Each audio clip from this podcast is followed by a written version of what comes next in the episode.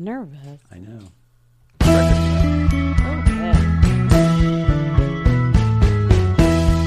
Yeah. Only for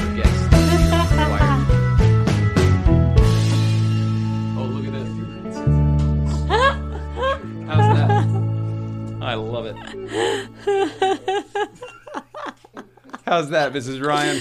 So good. Is it? So good. You're so good. You look much more comfortable over there. You have lightened everything moving, like, allowing this to happen. so we hello, welcome back everybody hello Hello. hello thank you for being here i hope our levels are okay they look good uh, we have done a lot of work in the studio over the week uh, Yeah. weekend and it's why we weren't here yesterday as well we rewired everything we relit a bunch of stuff we made some changes to the set and um, you got me a gift. Yeah, a bunch of stuff. We've changed the uh, the, the the microphone holders and a bunch of other things just to kind of.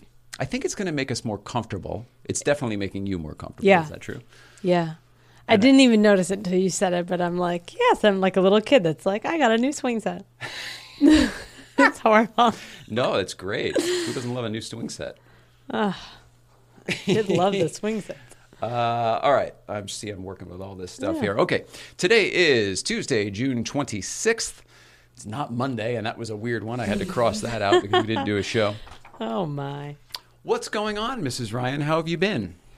I've been um it's been it's been weird with the energy of moving everything around. I think I've. I think I'm really tired, but I'm mentally I'm here. You are here day. definitely mentally. Yeah, no, energetically you're here too. Uh, what is the what are the words you're trying to find?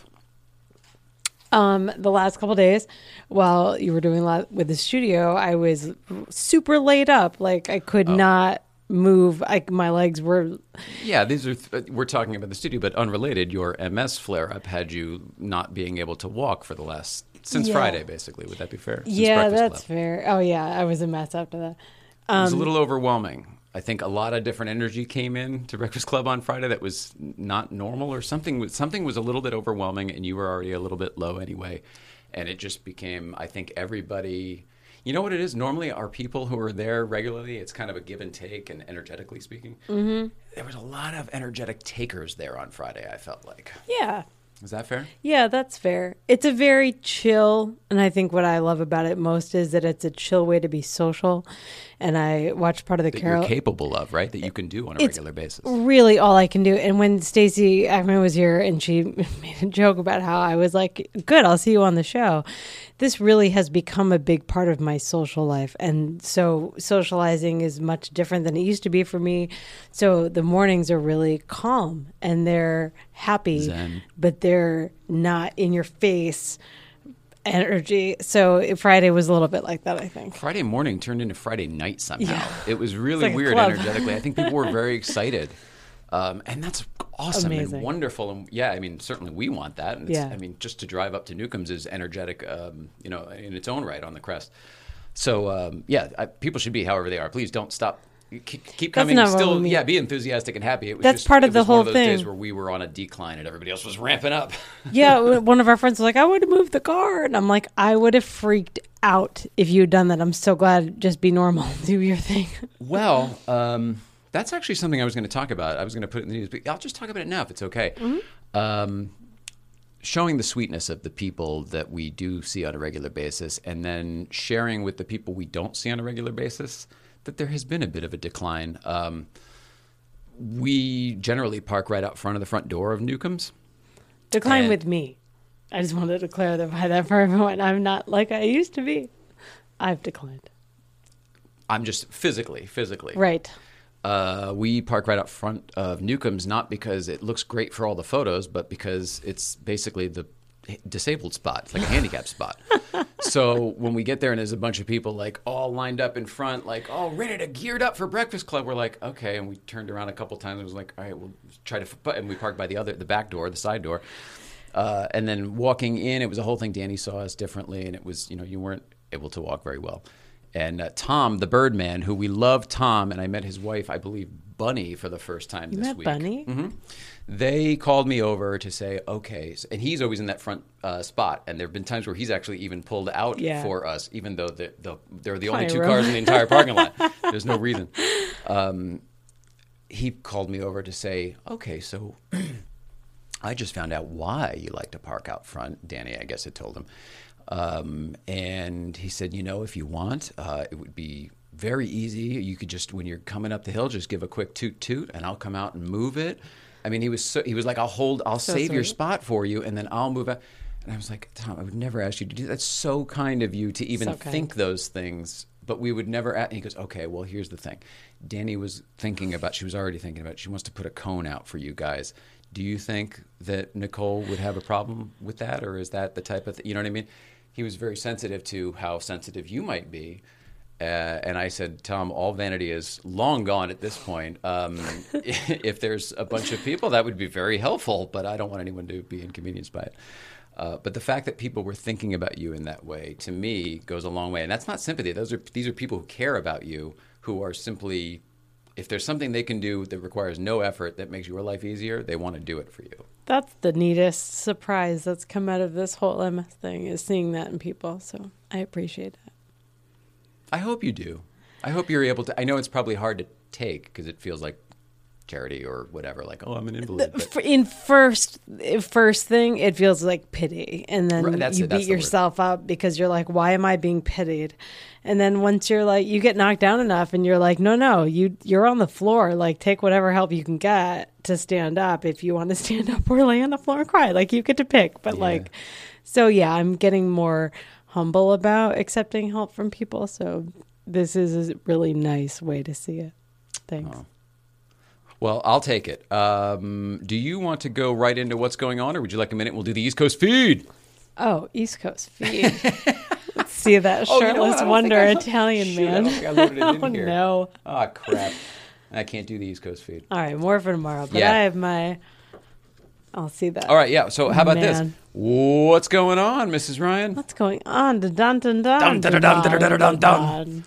Um, okay, well, I'm super excited about our guest today, and I feel like we've said that. But I Big did time. not know anything about him, and he walked in and gave me a gift, and he's like, "I'm the most touchy feely man you'll ever meet," and I was like, "Ne- "Yes, probably you are perfect to be." So I'm excited to talk to him because I love love. I usually say up front who it is, and I didn't. I, I guess everybody probably knows because I've been billboarding it all week. But we have John Benton in the house, and with him is Sid. Now help me with this. Is your last name Pondy?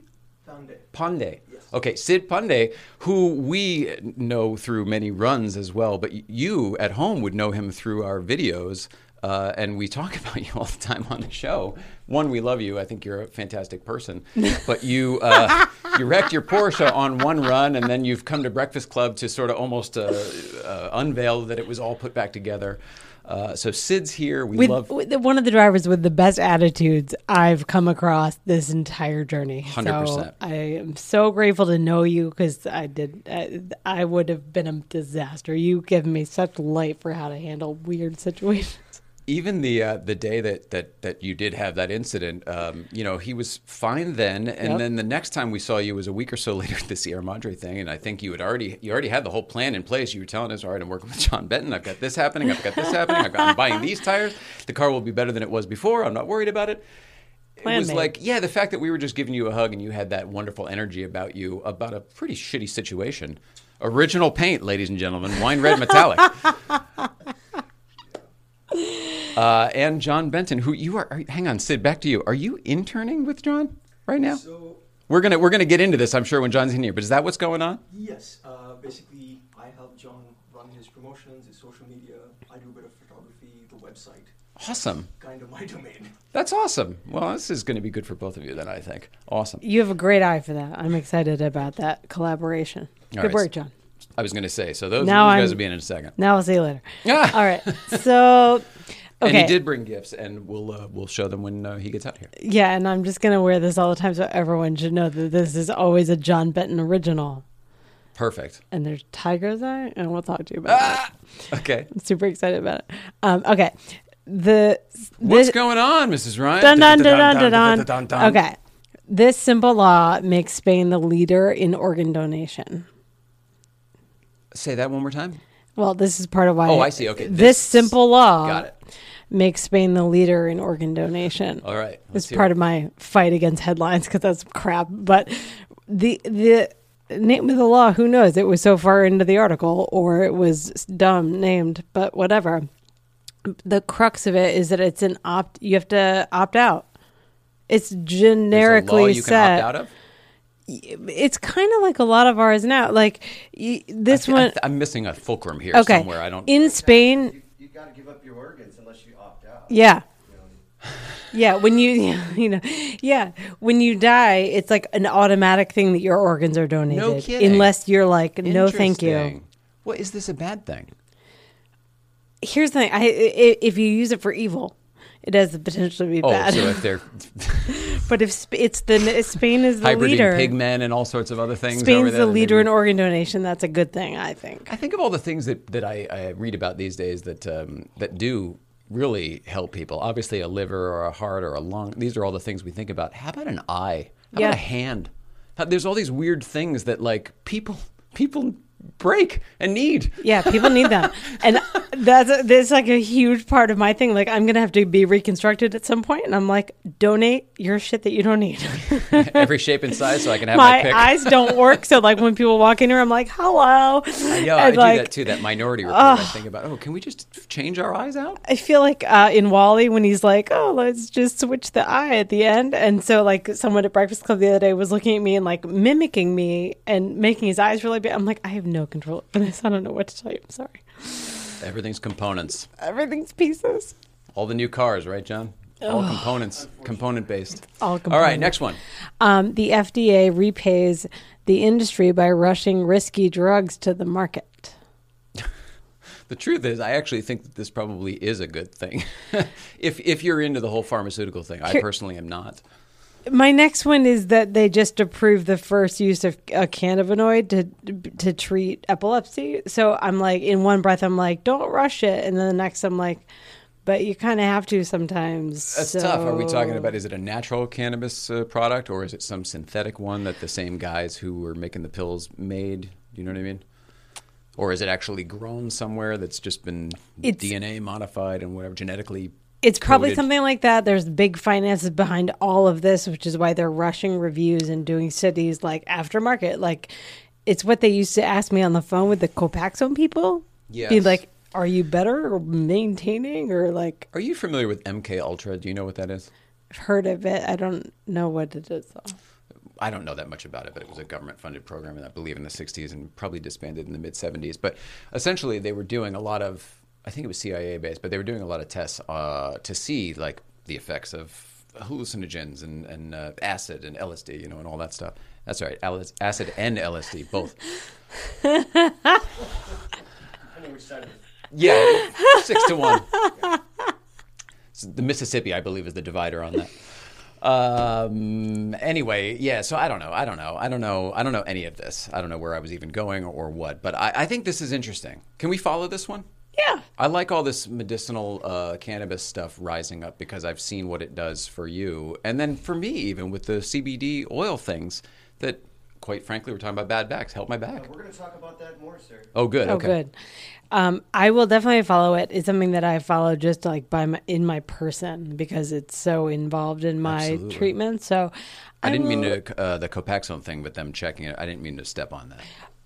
You That was did- there was a uh, it's an MS uh, medication, a daily and or three or four time a week shot, three time a week shot. is- yeah. Sorry, uh, but it, uh, it's insanely expensive, insanely expensive, and insurance depends on your insurance, I guess. But it's like it was like twenty. They wanted twenty grand at one point. I It think was it's twelve to twenty thousand dollars a month, Yeah. depending on if it's daily or three times a week. right. And the more I've thought about, like that's that's why this stuck to me so bad. Because remember, my doctor one time was like con- trying to talk to me about the difference between every day or th- three times a week. Yes. And the crux of it all came down to th- there's um they're going to try to mimic it in the market if you, the daily one because the um the patent's almost up on that Oh. version. So we're going to go to a three. They can't get there as fast. I'm like. But what's better for me? Like, what's So actually what- better? so the three the three time a week was actually a workaround. In the meantime, it was a it was a workaround out to avoid duplicant duplicates in the marketplace. It was like uh, what's gen- the generic, whatever that goes to. It's like what's not generic, like Anyway, I have huge issues with this. So the cannabinoid thing, I think, is great. It's not just cannabis though; it's like mixed with something. So I'm like, just take that other part out and try shit Right. before you claim this one to be a cannabinoid thing. Anyway, the next one, um, I will follow that. But the next one, a doctor said it was all in her head, but it's the most common condition you've never heard of. So it all goes along. This one is Super Bowl MVP MVP Nick Foles' wife Tori. Do you know? Uh, You probably don't What's the story? Um, basically the story got long but it chronicled her experience with the medical profession that was like you're making this up nothing's wrong with you she couldn't Yeah. stand up and stuff I She's- got bored with this story. I never got to the Oh, fucking thing of what it was, and it's happening again. What does it? Does, it, does they ever say what the? It's clickbait. What the hell is the very common thing that she has? that annoyed me too um, Did you ever? Did you read to the bottom? Because I yeah, got sick it's of it and I didn't put it on. no, I read it because I'm curious. It involved because it's called POTS. It's not the most common anything, except that it's common like uh, symptoms. So for male doctors to tell her that she was making shit up because it wasn't something that they'd experienced is the crux of this article. But it's not the most common. Like Well, the headline is yeah, the headline's a Headline's flat out bull faced lie. Then, so why is that one included in the news? Because I like that I like what they're pushing is that women are not being listened to by medical professionals, and this Ah. Is a super common thing that women are sidelined with, similar right, to so my. what we all need to do is erase that headline and everything you started with, and this is the important part. This right here, I think, is the meat of it because I think you're right. yeah, headlines are horrible. Headlines are horrible. So I always try to go further than the headline because headlines are I, crap. I understand. Please stop describing what you're doing and tell me more about this. oh, um, why you think it's important?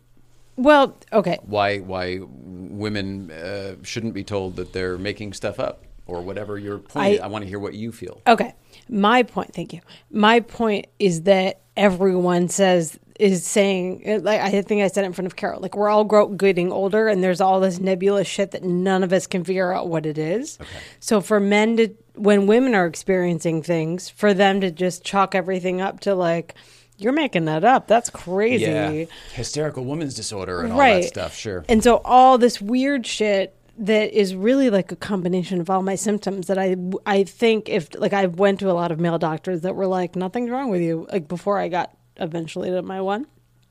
And um so it just bums me out that so many women are like no no like all this stuff is actually real just because your doctor is telling you it might not be like you're not crazy like explore further if it's really bothering you. Good for you. I agree. Sorry, Don't take no for an answer. Is what I would say. If you you trust yourself and your body, man, get, get spend some time up here, and then once you like organize and you know what feels what and everything, once you know your body, just listen to it because it'll tell you anything you need to know. In my opinion, it's just my opinion. I concur. That's the That was it. that was that was it. That's been what's going That's on what's with going Mrs. on. Ryan. Dun, dun, dun, Good dun. job. Pay attention to yourself. Um, I love you. That was awesome. Thanks. Don't don't get down on yourself. That was great. Don't hold back. Just let it out. Thanks. That's right. That's right too. Uh, we are going to take a break, and when we come back, John Benton is going to Oh, be good. here. Is that good? Yeah. All right. Cool. We will be right back. More after this. Soul, soul, soul.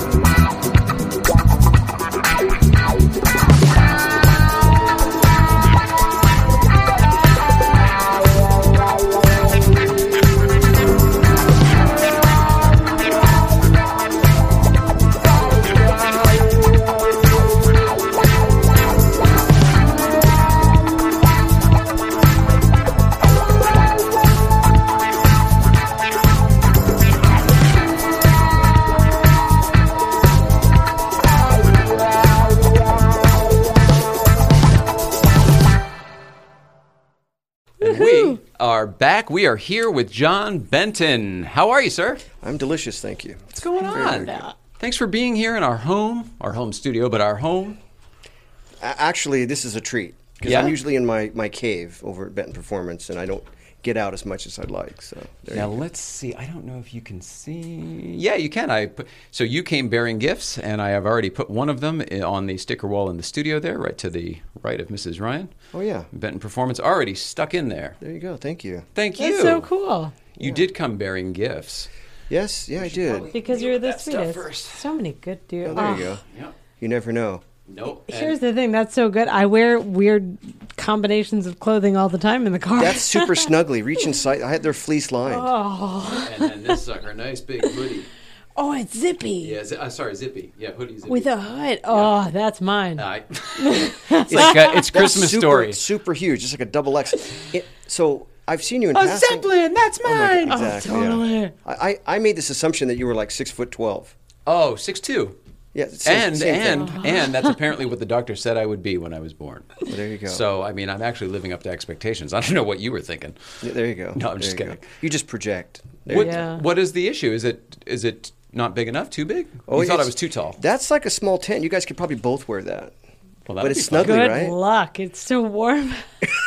Did you put that on over your headphones? That's awesome. Yeah, yeah. I think I did. I forgot.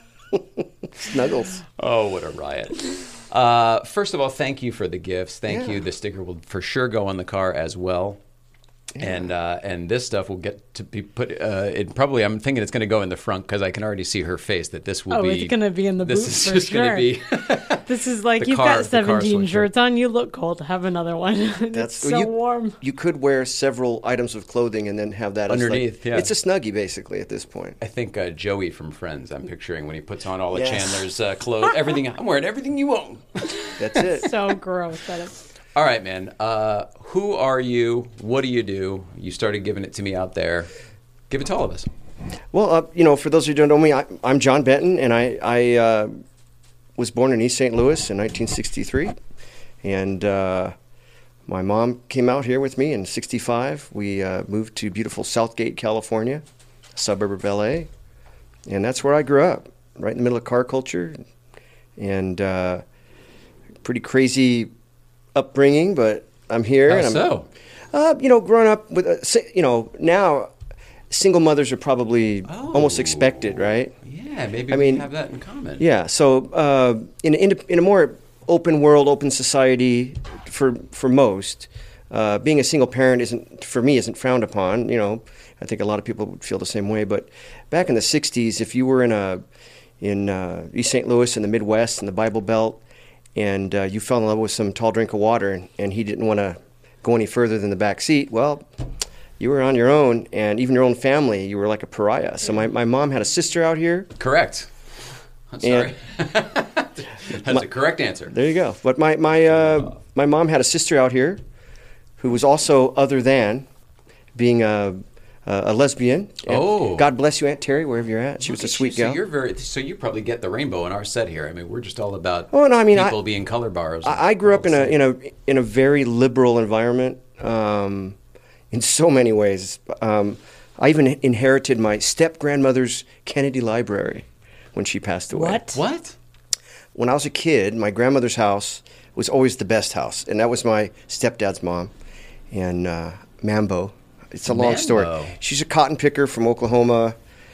They had nicknames for each other, and it's a very southern environment at the same time. Okay. Eating okra and black-eyed peas and greens and Oh, things. I- yeah. that's okay. So I I have an odd, odd lifestyle growing up, but Fried, fried okra in a in a paper sack kind uh, of thing. It's fried called okra. That's it. Well, okra is like a green bean full of snot, and you clean it and you cut it up in little chunks, and you get these little pinwheel things that are gross and green and full of seeds and things and snot, and then you you throw them in uh, in cornmeal with salt and pepper, Yeah. and then you fry it, and sometimes you fry it in like bacon grease mixed with lard, Oh, and it's so good, but it's not all, all the all, you know like uh, the vegetarian could actually almost eat it but they'd smell that bacon right as they approach and run away. But uh, that's the kind of stuff we were eating you know? I could smell love li- it. I, I come home from school and i hated lima beans right? So lima beans you can smell them three blocks away and uh, Nasty. I would know what was for dinner. I'm like, oh, it's but getting back to the whole scenario, I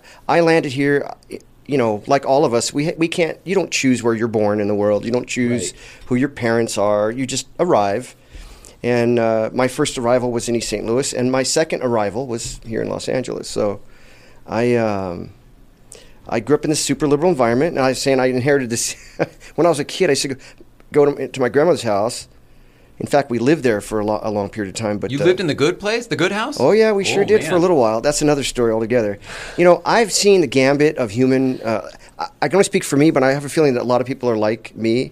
They just don't talk about it. Yes. So, yeah, I grew up. I grew up in the '60s and '70s when America was at this weird, kind of like now, this weird 50-50 separation. You know, there was It's a war going again. on. We It's got hippies. We got hippies and free love on one side, and America, let's go blow everybody up on the other side, and I'm glad you're drawing the parallels because we see it constantly no, in, no, the- it, in the landscape it- it just this thing swings back and forth, you know. But uh, I didn't mean to cut you off. no, it's all good. But my, I I used to go to my grandma's house, and I loved to go to. Her, she had a library, an actual library, and she she had busts of Martin Luther King and Robert Kennedy and John Kennedy and Abraham Lincoln, and she had all the books of everything they ever wrote and all these LP records, and she had a record player there, and I could play them. So I would listen to the speeches of all these. Whoa. Yes, She whether had they. the speeches on record. I still have them. So now I see. Literally, it's a library. It was a library. Okay, so this is one of the funniest things ever. So, I, I was a modeler, like builder. I always liked building models. Scale models and stuff. And so there was a time early on where, when I built models, they were made out of balsa wood, and spruce, and white glue, and and if you made an airplane, you would stretch paper and paint it with dope, which was the the plastic paint. And I they those were scale models. I mean, you had a drawing of what the airplane was, how it was made, and you made it. And then You plastic. build the skeletal structure and then wrap it. Absolutely. So you're actually building a real miniature, so cool. whatever it was. And then slot cars, same thing. We used to, I used to build slot cars from cool. copper tube and solder the frames together. We had slot car tracks, and I uh, had slot car tracks, but we never made it. You know. well, you could. You, Tyco, yeah. I think, made them or something. well, you could buy stuff too, but you know, for the like, because we used to drag race, and if you wanted a really good drag race car, you had to build it. They didn't sell them. So we built rails w- with uh, with brush mounts that would stay on the track because the the dragsters would would do wheelies. wheelie? Oh, they all the way down the track. But um, so cool. But I, I inherited the, the Kennedy Library, which she called it, and all the things. I still have all that stuff. I don't have a place to put it, but I it's in my garage. Oh, you don't have a Oh, it's- a, a studio? I, I do not have. I don't have what you have. This is incredible. I got to tell you, it's really, really out of this world. But uh, anyways, that my story is probably like a lot of other LA stories. Um, I was told many years ago that LA exists because of a slow leak in the Midwest, and uh, it's true. I Never heard that. That's great. It's true. And I, I Maybe uh, s- a series of slow leaks all over the place. Oh, But they definitely all. yeah, the, here. you know, you, you're trapped in the Bible Belt there, and once in a while you got to blow off some steam. Where do you go? Well, you kind of shoot out. coast. That's it. Have a few laughs. Yeah. So, uh, you know, I grew up in this really interesting environment. Uh, family members that, that went off to war, some didn't come back. Family family members that were totally against war, and and and fought and pushed back. And uh, I remember going as a kid, hanging out with both sides of the family. You know, yes. because I was I was John John, and I was you know I fit Were in you any really? John John yeah Hey, John John. That's awesome. So- oh, that was John Boy, wasn't it? Yeah. John Boy yeah John John. There is a John John though too, right? Kennedy. Oh, of course, of course you were John John. Gee whiz. Oh my goodness. But uh, yeah, but I you know I'd fit in all these different situations. So, like my cousin Denise, you know, we, she would just wherever she went. Don't get me started on Denise. But but she was she was the best. She was like my second mom, and so we went everywhere together because she was able to do whatever she wanted to do because she's taking John John. Oh, so carte I blanche. oh you got to man. see all sorts of shit. I got to see a lot of cool stuff, you know, and I and I don't regret any of it. And I love you, Denise. If if you're uh, if you're, you, you'll see. I mean, this. we're going to send this to her, I think, right? Age Find approximately. Is she Sure. similar to your mom, or is she more like a sister? Well, she's a cousin, so, So, okay. mom, cousin, and then me. So uh, Denise is about ten years older than me. Okay. Okay. So when Oh, I was five, she was fifteen, you know, or whatever, somewhere in there. So maybe she's twelve years. I, it's uh, She like liked decade. cool shit for you at the time. Like Well, she was always well, cool. I'm infinitely curious. Yeah. I always have been. Um, it, when I graduated from uh, elementary school, I had a teacher named Miss Kelly. She's a great gal, and uh, Miss Kelly wrote in my little yearbook. Uh, she, she wrote, "John of the curious mind, never change." I love that. You were like six. Elementary school? That's like well, that was really sixth, young. sixth grade. Oh, sixth okay. grade. It's still 11. I was eleven. Yeah. That's still a, fa- a fantastic thing to have said about you. Here's here's what I know. It obviously meant something to you, and that's why you're still telling the story. You remember your sixth Oh, I, grade. I, I have a pretty good memory, despite some pretty good hits on the noggin. I don't mean that. I just mean like it stuck with you. This was an important thing.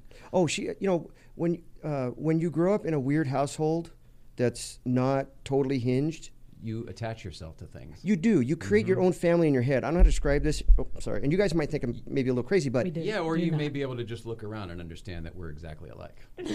well, you become less judgmental. You kind of find the good and the bad, and people try to do it quickly Mm-hmm. because when you're exposed, I- I'm telling you, I was in a weird environment. I, I there were there were situations where you It's a survival Hmm. technique. I should probably not be here. You know, I'm gonna maybe go to another room or something. When you grow up in a hostile environment, there's no doubt you Oh, learn yeah. to read people incredibly well and incredibly fast. And I believe it's a survival technique. I, I can tell you stories about Thanksgiving that materials like this.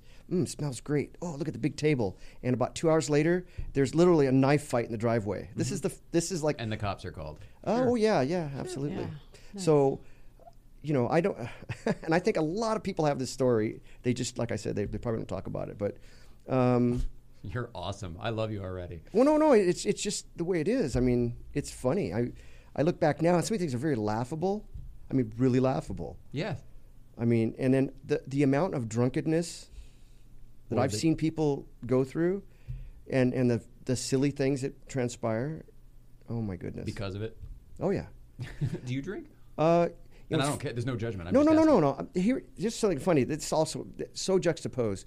First of all, just so you guys know, No, I want to know if you're an alcoholic. um, maybe I am. I don't know. I was.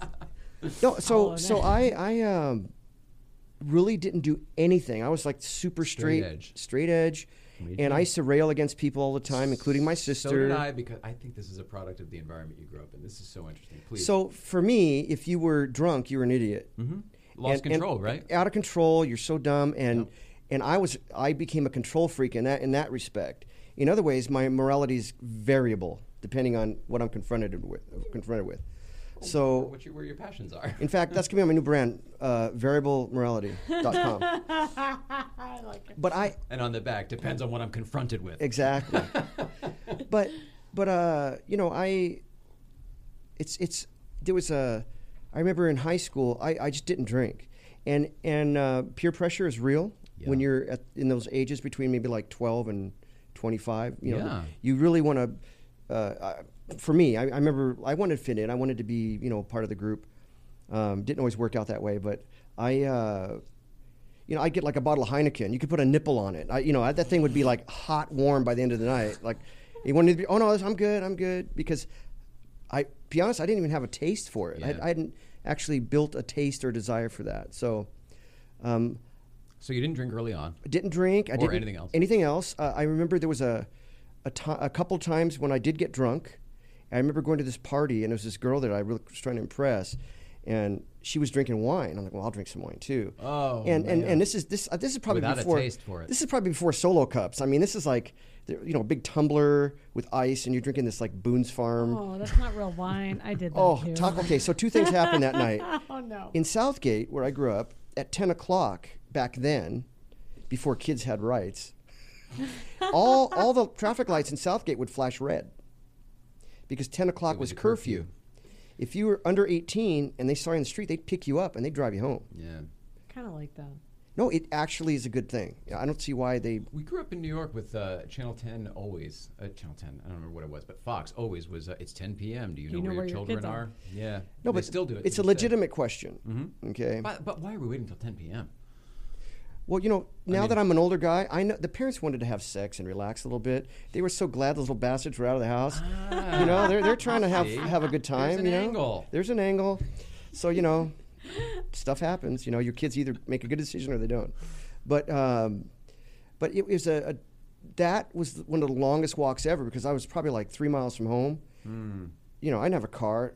That girl took off with some guy like twice her age, and I'm like, okay, whatever. So I, I'm And you're weaving, right? I was on a rubberized walking platform that had That dips. never experienced before. I'd never probably. experienced this before, and it was past curfew. So I found myself every time every time a car was approaching, in my mind it was the police. So I felt I had so many. s- s- My elbows, From my diving knee, into the bushes yeah, and like well, everything? just like trying to get down, you know. Oh my god, it was so ridiculous.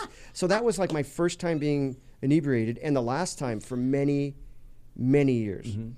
And uh, and then there was a time I remember uh, good old my buddy Jim and Bob.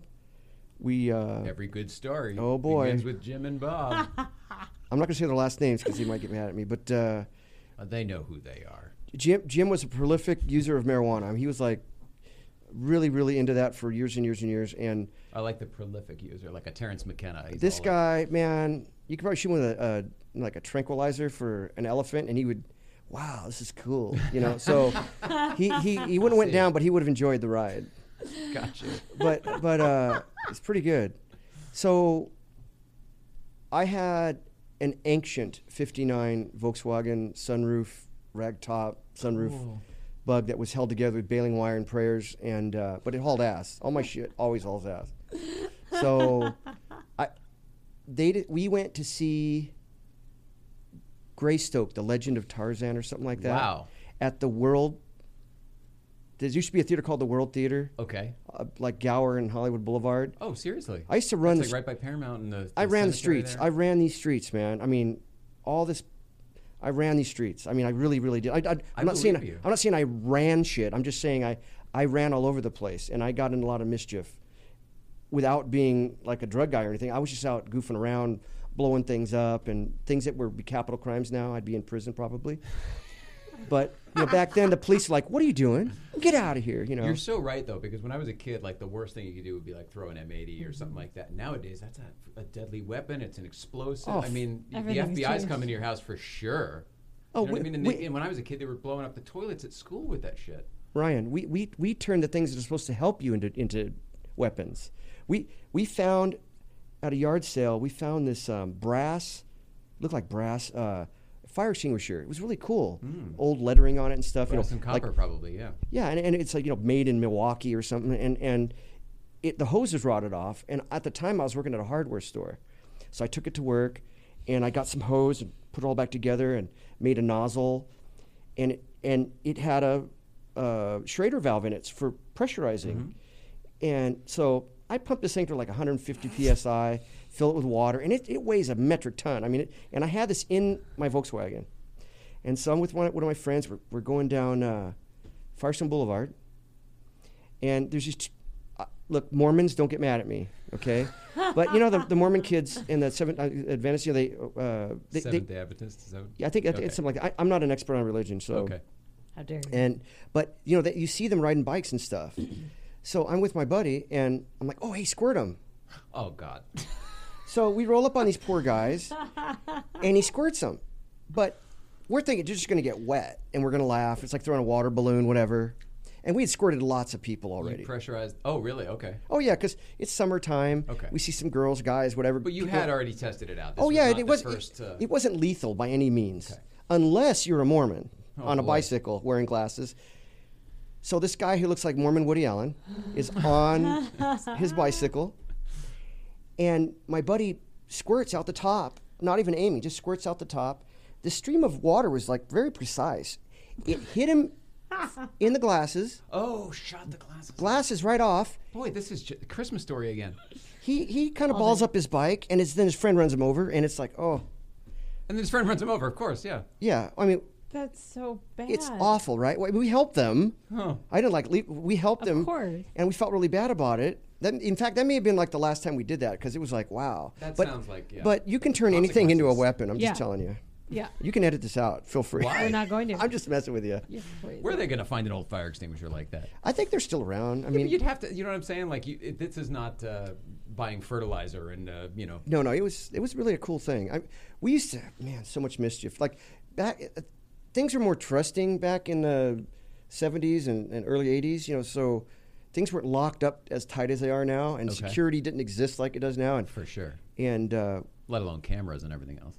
yeah, exactly. And and, and I, I, I did Cub Scouts and Boy Scouts and stuff, and I had the uniform. Even worse, so he knows how to do it all. Yeah. but oh yeah, you know we, we I can build anything. oh you we had a lot of fun. But now you've got these like Boy Scout outfits. Well, so now you just put them on for fun. So if if you and your buddies are all dressed like like uh, you know scouts, oh nice upstanding young men. Oh shit, we're sneaking through doors. We used to go. We used to go. Like you go through the You're lo- essentially doing the child uh, impersonating an officer, essentially, right? Almost, Yeah, almost. you're like, oh, we're upstanding citizens. It may as well have been a Bible outfit, salesman outfit. you we could have been a you know thing. the preacher outfit or something. yeah, with the glasses and the whole thing. We went right into the lobby of a big high rise. We kept wanting to go to this high rise downtown, and we walked right in the lobby, and uh, the guy sitting at the desk, and I said, "I'm here to see my dad." He's like, "Oh, go ahead." So we just walked right past him, and we got in the elevator. We went as and high then as we got could. free range of the building. we right? just went up, up, up as far as we could, and then we finally found a way to get out to where we could get on the side of the building up near the top. There was still stuff above us, but we were on this like area where we could see the street. well uh, outside. Yeah, Holy cow! and I had a Slurpee. Like Oh the, my God. I had a Slurpee. Like oh no, not for long. head just went. So, so Because you imagine being that guy. I, rem- I remember in the in the lobby by the by the elevators where we had you know exited onto that floor, they had these um, ashtray trash cans, and the whole top was full of sand, yeah, I remember that. so you could smoke out in the lobby. and then you put it out. You put it out. Yeah. So I dumped all the sand in the what, like the half a Slurpee that was left, and it made like this mud. Oh my god, cement! I think is the word. So I told the guys, I'll be right back. So I go and I come back because we're always competing to see who can make the whatever thing into a weapon of some sort. Looking We- out jackass the other one. It, it was total jackass stuff. So I, mean, I could tell you shopping cart stories that would, you know. That's totally jackass. Yeah. But but so I get out and I'm I'm like, all right, you guys, let's watch check this out. So this thing is pretty heavy and it's like sand mud, you know, and I lean out and I drop it and it, and I I'm watching it go down and we're way up. I mean, like you said a high rise at It's a hi- downtown, so we're at least the, twenty the stories. people were like the 40. people were an inch tall. You know, we're uh, this, and I I made sure nobody was down now, but there were people out and about. But it was probably eight o'clock at night or so. I let this thing go, and we're all watching it, and the weirdest it, it kind of it never turned upside down. It just kind of went through space like this. You know, the conical shape I guess was perfect. Oh, you dropped it in the cup. You didn't. Oh no, I, yeah, I just dropped the whole cup. I want to it. See. I wanted to see hit the ground and splat, right? So we could go down and see what it David did. Letterman, yeah, the whole thing, sure. Mm-hmm. there's a void in the bottom of a cup that's maybe a quarter inch, three eighths inch deep. The- the- yeah. That big Under around. here, right? The little. It's about the size of a motorcycle piston, right? Oh, That thing hit that concrete with all that force, and when it hit, it made a sound like an M80 or something. It made a, an audible report. Okay, what I didn't think about was that concrete mixture. It went in a radius. I mean, like all the way across the street. Yeah, that's what I'm thinking. And people were like, "What was that?" And you saw people like looking around and we're like, "Oh boy!" So we sked we skedaddled out of there and we waited for a while. What color was your Slurpee? Like, what flavor? So I okay, knew what color. all right. this Just was. so you know, back when Slurpees first came out, they only had two flavors. Two. Blue. That's right. Blue no, and red. I'm no, assuming? blue. No, No. that's Blue icy. later? That's an Oh, icy. Yeah. okay. Purple. red. Slurpee was cherry and Coca Cola. Oh, okay. So what did you? What is this? Or a mixture of both? I was always Coca Cola with cherry on top. Oh, So, uh, but so there's some sort of caramelly colored mixture, sandy cement mixture. It looked like gray mud. Okay. Yeah, there was no. co- The color was kind of was gone at that benign at that point. Man, pretty cool. these are awful stories. I know. So you work on Porsches now, huh? Jesus, that's just a Where- byproduct of time. where I go is look at how creative you were. So now you know how to be awesome on these beautiful machines. See, they're, they're steering totally now. They're agree. like, John, stop. No way. no, way. I'll take on I'm anything like, you what want to talk other about. icy story do you have? No, I mean, I, I grew. oh, So I grew up. I grew up in uh, South Gate, which gave me. This is the stuff I love, by the way. This is the stuff I'm interested in. So Yeah. I'm sure people want to hear Porsche stuff, and we'll get to that. Okay. But So- don't worry about so- what you're talking about. Just okay. So I grew up in South Gate in the '60s and '70s into the '80s. Mm-hmm. I didn't move out of South Gate until uh, 1988, okay. and because I was comfortable. Sure. Um, I was very comfortable living in South Gate, and uh, and I'm I, I live in Downey. I mean, literally like seven miles from where I grew up, and uh, very That, comfortable in uh, Downey. That uh, the drive-in you like is down there, right? Isn't that where the atomic, uh, the Bob's Big Boy broiler? Well, no, isn't Johnny's. down there? What used to be Johnny's It used to be broiler, now it's Broiler. Bob's. Now it's Bob's. Yeah. And uh, that that is an actual Googie architecture Mm-hmm. building built in 1958. It was almost Really? demolished. It was mostly demolished. and you know who called the police? Me. Come on. No, my This, wife. I, hang on, I followed this story for years before I was in Porsche because I'm huge into, if you could tell by the furniture and everything, into Arctic. okay, so that's a conservancy building.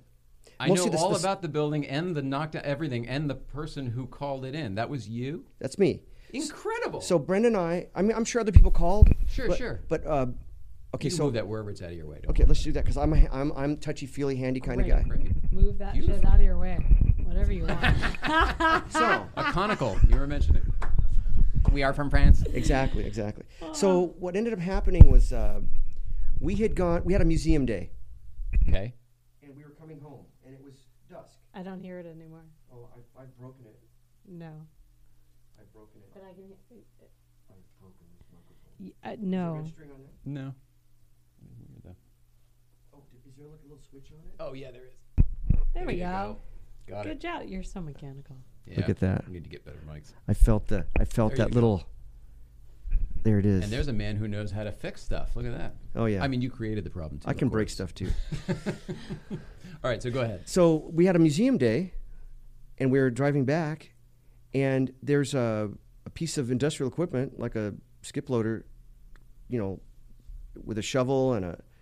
Anyways, it's it's it had mowed down the whole canopy for where the drive where the drive up Yeah, yeah. Where the cars. Uh, where, where you where, the, you park, The things. Are where, the, where speakers. the yeah. So, and the car hop service. the car where the car, I'm sorry, yeah. So when we came up, the car hop canopy was already down.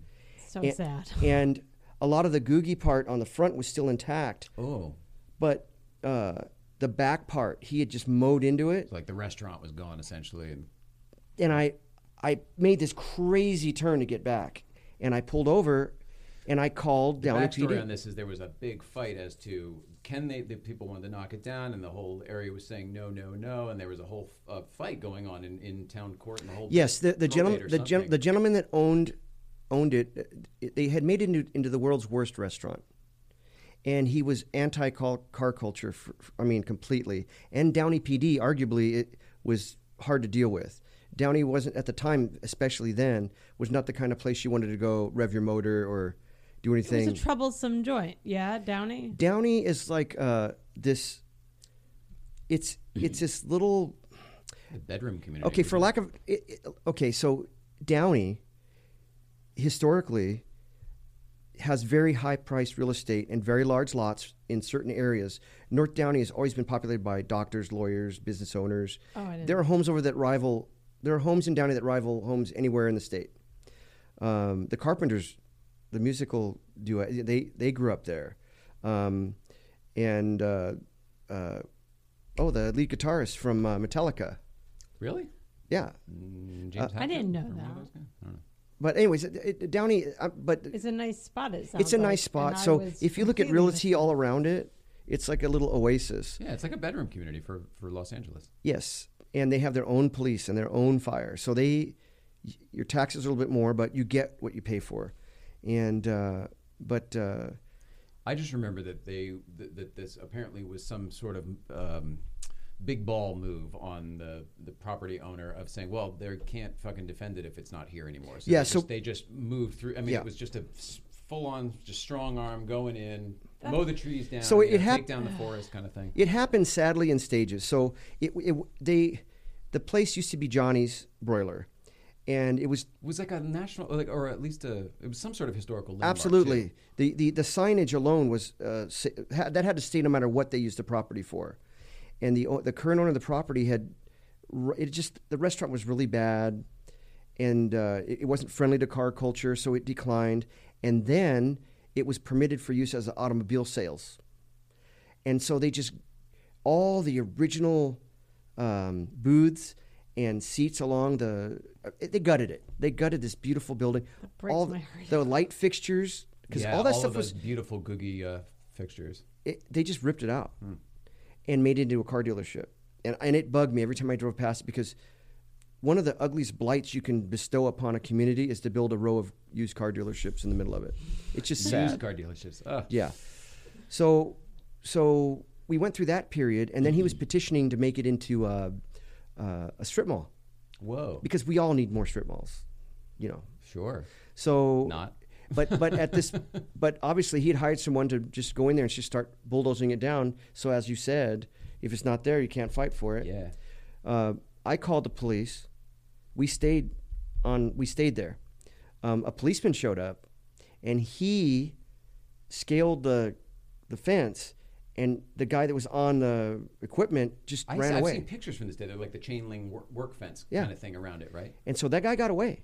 The owner, he just hightailed Well, no, well, no, no, no, it wasn't the other. It was The the, the, bulldozer the guy. guy driving the bulldozer. Oh, yeah.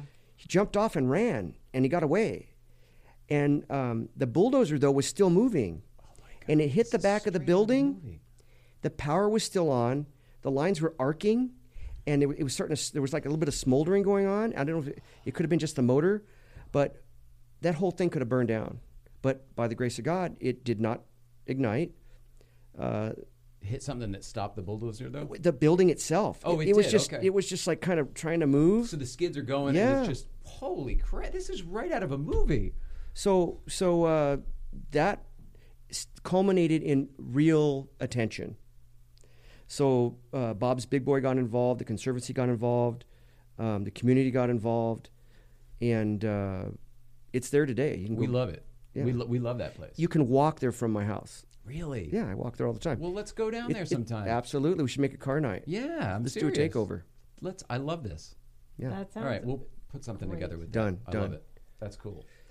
Uh, all right, tell me something, Portia. All right, uh, hang on. all right, so we'll get there. Yeah, I, I can start. When I first watched, the first thing I ever saw, uh, I think I'm assuming the first thing I ever saw, the first thing I can remember ever seeing that had you in it was a um, video on YouTube that I'm assuming was Petrolicious, and it started with um, you know your it's about you and your 912, but it starts with you telling the story about when you were a kid, you're riding a Volkswagen Bug, and you know you hit the bumps when you go through the Oh, yeah. grass, and you know you. This was my childhood. I grew up riding in the front seat or in the back back. We Oh, used yeah. call it the backpack, Oh, I sitting love that. right on top of the engine, hot as can be in the winter in Connecticut. Right with with, the city with square great. weave, it's like steel wool. and you, you you smell like that thatch of whatever the interior is made of, and the whole thing. I mean, you're cooking back there. But that was my childhood, and I wouldn't have changed it for a thing. And I can't imagine, you know, nobody knows what that's like anymore these days with seatbelt laws and, and, and safety and they'll lock a parent up for driving. that that right that, was, that was a Petrolicious video done by Jeremy Heslip, and and uh, I actually got emails from angry people asking Why? how were you able to film that? That's so dangerous. Oh come on! So you proving my point of you can't get away with that shit anymore. Yes. That's crap, man. You, it's a movie shoot. People are as resilient as uh, can be most of the time. Well, I guess you get you get everything right. Yeah. Because I mean, there are people that don't like everything. It's, anyways, that was a fun time to be alive, and I that what happened was I, Jeremy had done a documentary called "The Last Great Road Race." Mm-hmm. about 2013 La Carrera. I, among other things, I You've participated in for a number of years, right? yeah yeah. So uh, when I say participate, I want to set the record straight. Oh, fair enough. Yes. Okay, this is a good point. I I raced uh, privateer racing in PLC, PCA, SCCA in the 80s and 90s in the same car I have now as my street car, which is uh, my 912, mine 12, and Love it. And I was really good at it, and I became the uh, the slalom chair for the POC for three or four years. And I had Dave Bazoglu, wherever you're at, love that guy. Uh, he has TRE. TRE, yeah. We're trying to get him in here. He wanted to come in, and then he has. I guess he's been busy. He's busy. He's a busy guy, and. Uh, He wants to come in though. We want to get him. in. Oh no, you got to talk to him because you know what? Here's the thing. There's a lot of like uh, social media is an interesting thing because it can make anyone famous overnight. Depending if they've got that spark that gets people's attention, all of a sudden, boom, they're in demand. Now they may not have the guns to back it up, so they get it gets proven out one way or the other. But um, guys like Dave, like I, okay, so Mulholland in the '80s, I was a Mulholland Drive or Highway. Mulholland Drive. Okay. We, in fact, we drove that to get. I, I treated Sid to something, even though there's heavy traffic. We, we took the long way up Sunset and then cut across. Oh, cool. So we Really? could so we could drive. Nice. You know where the where the where it break. Anyways, I took him. Uh, I took him up Mulholland, and then we broke off to come here. But um, and this some obnoxious guy in a Macan. And if you're going to get in front of me and cut me off to get in front of me, you better move. That little pogue Wow. anyway, so we. Uh, no, I'm just saying. So, Truth. so we we. Uh, so Mulholland was like an aspiration for all young men who wanted to drive, and unfortunately for me, I finally got. I had a '66 Ghia that I built to do all things Okay. because I couldn't afford a Porsche, Sure. and I, I was a Volkswagen guy. Volkswagens and Chevys is a river that runs through me with both those marks. It's just the way it is. Okay. But uh, I had prepared a 66 Ghia pretty much to go rail on Mulholland. And right as I got that thing done, it, it kind of it was fa- it was fading fast. But the point I'm trying to make about Dave is that he was part of CRE, which was the clandestine racing enterprises. Okay. I don't know anything And I'm- and about I'm- this. Do you know about this, Sid? Kind of, kind of Eh, mixed bag. Oh. And I, I have a feeling that TRE was kind of his way of being humorous about that. Yeah, interesting. CR and TRE. So you got to get him in here because that guy has some really good stories. You know, um, Chuck Miller said the same thing. We had Chuck Miller in here, and you know he's got some stories as well Yeah. in the same way. And he was like, "Oh yeah, no, Dave. Basically, I guess those guys grew up together, essentially, out here in the valley or yeah. something." So you know, back then that was a fiefdom. It's, I guess it still is to this day. Is In it a fiefdom Well, okay, the way versus fiefdom? th- something like fiefdom, fiefdom. I, I, I don't even know him. it's, it's like you know, fillet, fillet. You know, you got to figure that out. Okay, sure. potato potato so but you know no, that exists today you know uh, but anyways uh, you should get dave in here because he's, he's a pretty groovy dude and, Cool. and he's got he's got some chops he's a good guy Awesome. I look forward to it. um, but uh, so you want to know about You said Mulholland, and you. well mulholland you know we just were chopping it up I mean, this is just conversation. I just that that video reminded me uh, so much of my childhood. So Oh, yeah, yeah, uh, yeah, it yeah. Then it then got me down a rabbit hole of looking for this guy John Benton videos, and then I saw Oh, the stuff about yeah. the La Carrera. Yeah. So to help you with your editing, so so Jeremy Heslop had done this this piece on La Carrera on the, the 2013 race. It became a documentary, and uh, and so that documentary kind of had some legs. And what never supposed to happen, just so you know, just to kind of give you the backstory on that. The, Insta- the shoot wasn't supposed to happen. The documentary wasn't supposed See, to happen. this is the problem with speaking with me because I, I, I start going back to all these things, and I try to connect all the So pieces. So I'm holding on to. okay, That's so what I Go do. ahead, and I will back off. And uh, No, no, so- this helps me because I do do the same thing with her. I'm like trying to follow every piece. Okay, so so here's what happened. My son Ian works at my shop, Okay. And in 2011, 2012, he's making fun of me because I have like the Star Trek cell phone, Flip phone or whatever. you know, and it doesn't do shit. It looks the part, but it doesn't really do anything. It answers calls, and I can take the shittiest picture ever, and it's all great. And uh, Ian says, "You got to get an iPhone." So I get my first iPhone 4, and it changed everything because I was really into photography, just you know, a lot, really badly into photography for from like eighth grade. I found a way to make photos, you know. Yeah. So I had given all that all went away. That went away for decades. Uh, work, kids, whatever. Photography just wasn't important anymore. Um, so I get this iPhone, and then Ian's like, "You need this app, and this app, and this app." I'm like, "What do you need that for?" He's like, "Dad, you just need to do this. You should you get get Instagram for sure." So I get Instagram. Well, Instagram. It's pretty early, right? That was when that was. I was one of the first people that's on Instagram, good. And because of that, I'm I'm just look. There are thousands of guys like me, and I want them to I want them to know right now they can do the same thing. It's not rocket science. Just get out of your old man phase, because I admittedly, and I'm I'm I'm 55 years old, just so everybody knows.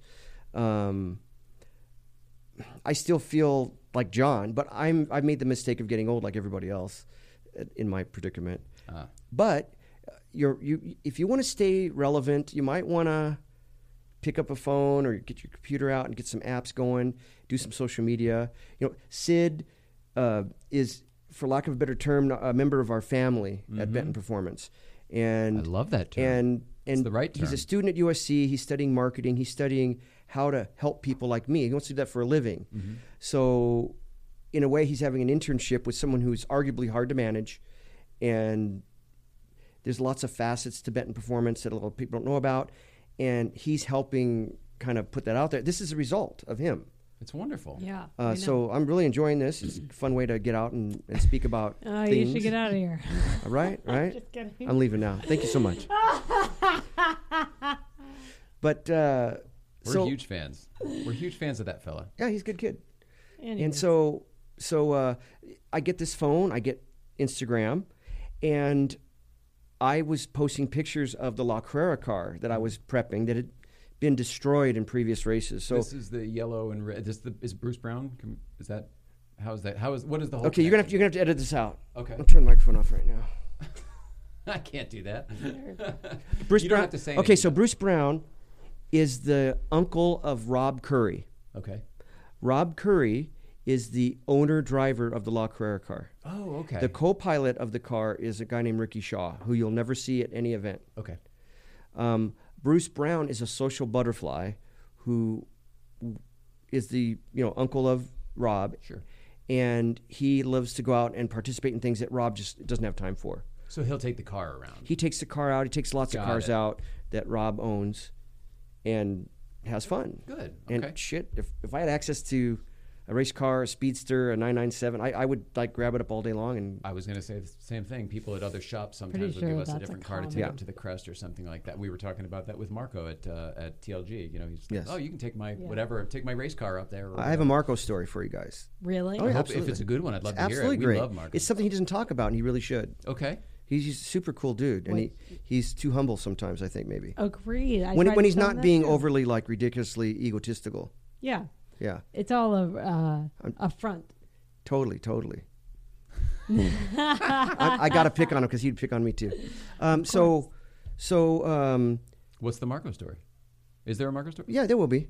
Oh, So- I see. Yeah, yeah. Okay. Well, I got to stay on the train here. We're on. So, uh, I posted pictures of the La Carrera car and, and letting people know, you know, getting down just a few weeks away. We're going to be doing La Carrera, and that's just raw stuff. I would just put it out there, and I get this message. In fact, it's probably one of the first messages I ever got on Instagram because I really didn't at that. I didn't go that deep.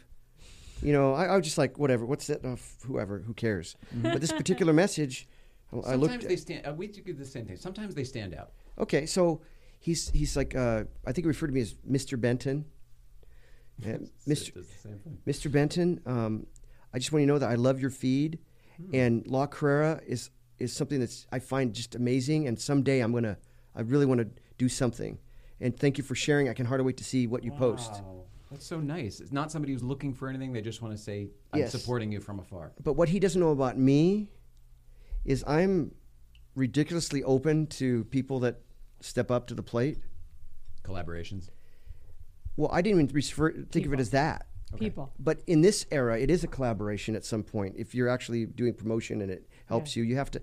And I'm still not good at that. Like I still screw up, and I'll like repost stuff, and people are like, "Hey, you didn't give me credit for that, oh, you son!" I'm like, "Oh, oh my god!" And I have to go back and edit. And I feel really bad, but give me a break because I'm not like a professional. Uh, Yeah, we're the same. Promotional way. dude. You, you do the best you can. I try, I try, and and I always apologize, but so he sends me this message, and I'm thinking, well, sh- shit. I went back and looked at his feed.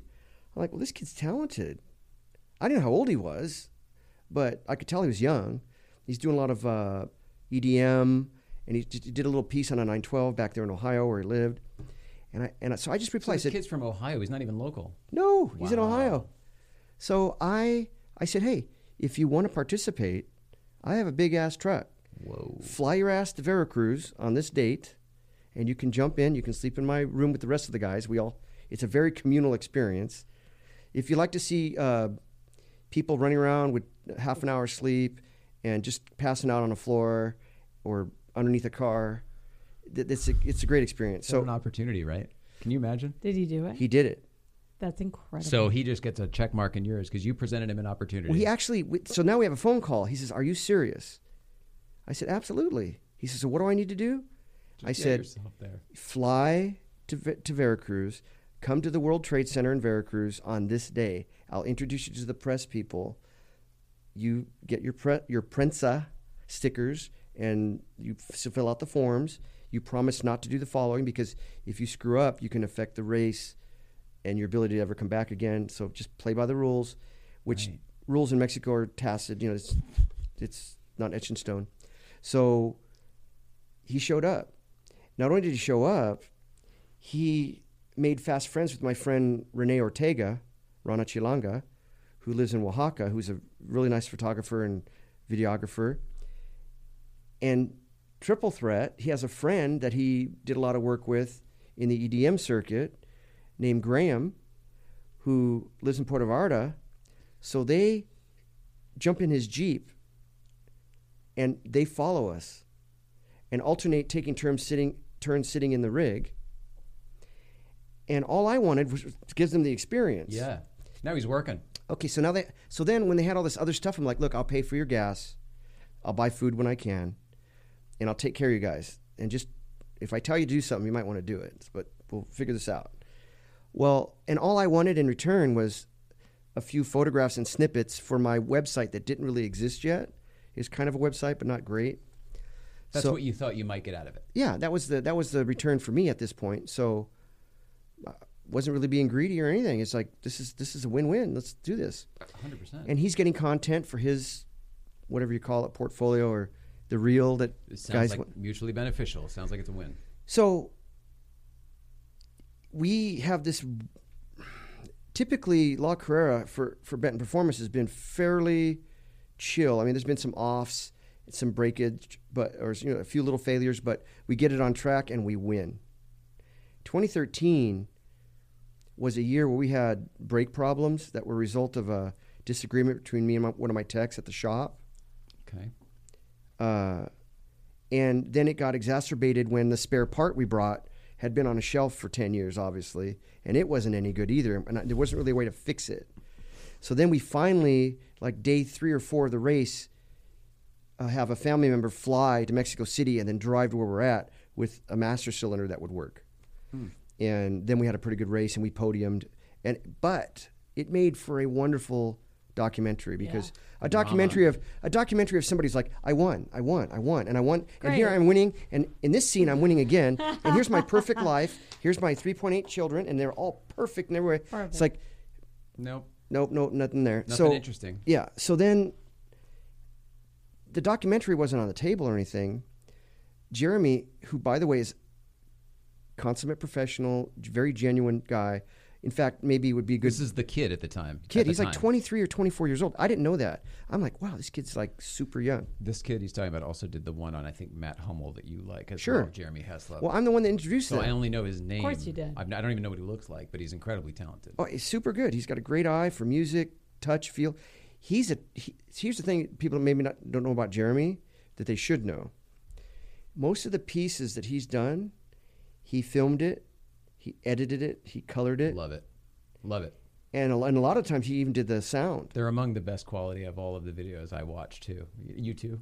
Yeah. So I mean, that's really that's a mark. But he's built a circle of friends that are like-minded. So the pieces that they collaborate on, it just ratchets up. Does he cut to LA very often? He lives. He lives uh, in uh, in Van Nuys. Uh, allow me, uh, but we Culver clearly City. haven't Culver gotten City. there all the way. We're there- we're not fully up to date with this story. Then so love to have him in. Yeah, he, he's a good guy, and he, he probably has some stories to tell. Uh, he's very centered, very down to earth, I, I love hanging out with him. Um, but uh, a few weeks after we got back, he hit me up and he said, "Hey, John, there's enough stuff here for a documentary. Is it okay if I put something together?" I said, "I don't care. I don't. I really don't care. Do whatever you want. I just want 60 seconds here, 30 seconds there, a few photographs." Which he totally did for me. Yeah. Um, then the documentary is done, and we we have this little screening. And I'm like, wow, this is like full on guerrilla style. You know, it's it's not a technical piece. Right. Like for for somebody in the business that's going to analyze that piece, they're not getting the point. The point is that he really captured from a very raw perspective. Okay, a guy who's never done it, who's totally in awe of the situation. He's 23 years old. Then you got this veteran dude, me, who's out there like really like what I say. well, and I'm and I'm feeling I'm feeling this one because I don't know if we're, we're going to even podium, and I'm kind of like ramped up. I'm not in a great mood. Mm-hmm. I'm trying to be happy. I'm still being me, but But all of that stress and tension on you is gold So- when it comes to a movie. so it, it it happens, and he makes this thing. Well, people in the states really don't know about it. It just kind of happened, uh, and it it's up on YouTube. You can go look at it, whatever. It's like 52 minutes. I was going to say I watched it when it was available on YouTube. Then it got taken down at some point, or is, I- it, is it back up now? I don't know what's going on. Okay, I thought maybe What's they were going to sell it or something. It's the last great road race. The last, gr- so I can go look that up. So ironically, there's some goofy movie by the same title if you that can confuse matters, but. Um, and not to be confused with the Great Race, of course. there's there's all yeah death race you know whatever um, so so um, that culminated in, in this in this in this uh, documentary the irony is that between it not be- becoming something here really is that in Central and South America it went into syndication in media so there's versions of that documentary with me speaking I was Portuguese going to say it's on in the middle of the night. I'm sure on every channel. and I'm right now building a car for someone in Brazil Are you really? and I'm building a car So for a guy in Guatemala because they've seen me on TV down there, Absolutely. and and they appreciate La Carrera at a level that I don't know what it is about La Carrera that people in the states don't really understand it. It's not broadcast. Like NBC is not sending crews down there to film guys risking their lives. this isn't the country for it. It's has just weird. I don't know. You, you or the race. It has to do with this country, in my opinion. Pretty cool stuff. Agreed. It's like rally. I don't know why rally isn't huge in the states. People WRC don't- should be like for me like way up here. Anyways, another story. NASCAR's going down. I feel like people Formula One's on the rise. So you know what I mean? It's weird. It's weird how it. it You know and how many flows. injuries have resulted from NASCAR? Just doing this for hours and hours, sitting in front of your TV. I mean, my neck just cracked doing that. It's savage, and nobody talks about You know that. the worst part is think about the guys in the car. You know, we get this, we get this all the time. But imagine having only this. Like, no wonder they have that damn thing to rest their helmet against. yes, you have to. but it does help if you like tacos. so you can Yeah, it's incredible. tilt your head to the side. all right, tell So- me a good Marco. Or are we still on this? So, uh, long story short, this all culminates in the Petrolicious video. Okay. because for a short time, the documentary got some legs because Soho House, Jeremy has an agent. He got an agent. Okay. She got, uh, somehow, Soho House picked up that documentary as one of their series that they screen at the various Soho houses around the world. Yeah, that's impressive. And they invited Jeremy and I to do Q&A if we wanted to at any of the venues. Well, I got a shop to run. Like doing this right now for me in the back of my head. I couldn't believe like you all got this here. stuff. I'm so impressed. We know. so pretty busy shop. Really appreciate you being So here. Thank you. So we I went on a, a little mini junket. I did L.A. and New York, and I'm I'm a mechanic. You know, I'm I'm not a, a TV guy or anything like that. I'm just doing my thing. So these little snippets of media that are out, they're kind of cool. I still like look at them and go, oh my god, that's me, and I sound funny and I look ri- ridiculous. So it's just weird, Now right? you're on a talk show in David Letterman's old chair. Exactly. Crazy. Dave's the best too. Um, my next guest is pretty good. Yeah, Yeah. big fan. So uh, so um, we go on the junket to New York. Jeremy, we bring Graham Okay. because he was there doing it. Um, And because you're decent like that. yeah, Part of the family. and so we all one little family. We go to New York, and then we hook up with some friends from CNN because Jeremy was used to be a uh, like an editing slave for CNN, Oh my gosh. and Small world. So, so we end up this, doing this like major pub crawl that lasted for two days. I'm serious. I mean, like we'd start at. So you went eight- back to drinking at some point. Oh no, I I'll, well, t- well I can tell you all about drinking because I'm good at it. But I discovered it was a talent that was hidden. Comes back. But we like would start at the Ace Hotel at eleven, eating burgers and drinking bourbon and stouts, and then end up at the Brass Monkey at four a.m. You know, It sounds like old Comic Con days for us. You know, it's all work, yet it's all social. You have to be social. Oh, we haven't even got into furries thing. yet. I'm just I'm messing with you. I'm not a fur. I'm a I'm a touchy feely, but not John, a furry. are you a furry? I- Is I- you came here to tell everyone? uh, I will I will admit to the fact that I actually I actually for many many years waited for the Renaissance Fair every year so that I could suit up, man, sword up, and go out and and play with the wenches and drink wine out of a goblet and eat meat on a stick. You're enjoying it all. I am pretty crazy like that. That's awesome. so the, the transition is minimal. Good. Yeah. All right, I want to know a Marco story, and I want to know your CBD and bad back, and we're at an hour and fifteen already. I'm so sorry. Don't worry about us. It's No more about you apologies. and Well, your I, no, time. I made this day for you guys, so I can do this all, all day if you can. But I, I just want to. I'm trying to cut to the ch- chase here. So on the way back, Oh shit! Sorry, so still going. so we're we're in New York, and we had epic, just an epic time. We do the Soho House. We end up with an entourage of people that wanted to hang out with us Of course. of course. after. It was, it was a different experience than the L.A. Soho House night. Yeah. But New York night, people were like that wanted to get to know us more. We went and had dinner together. We had a great night. That we went till like the wee hours, and um, but then we had to be on a plane at six a.m. Nope.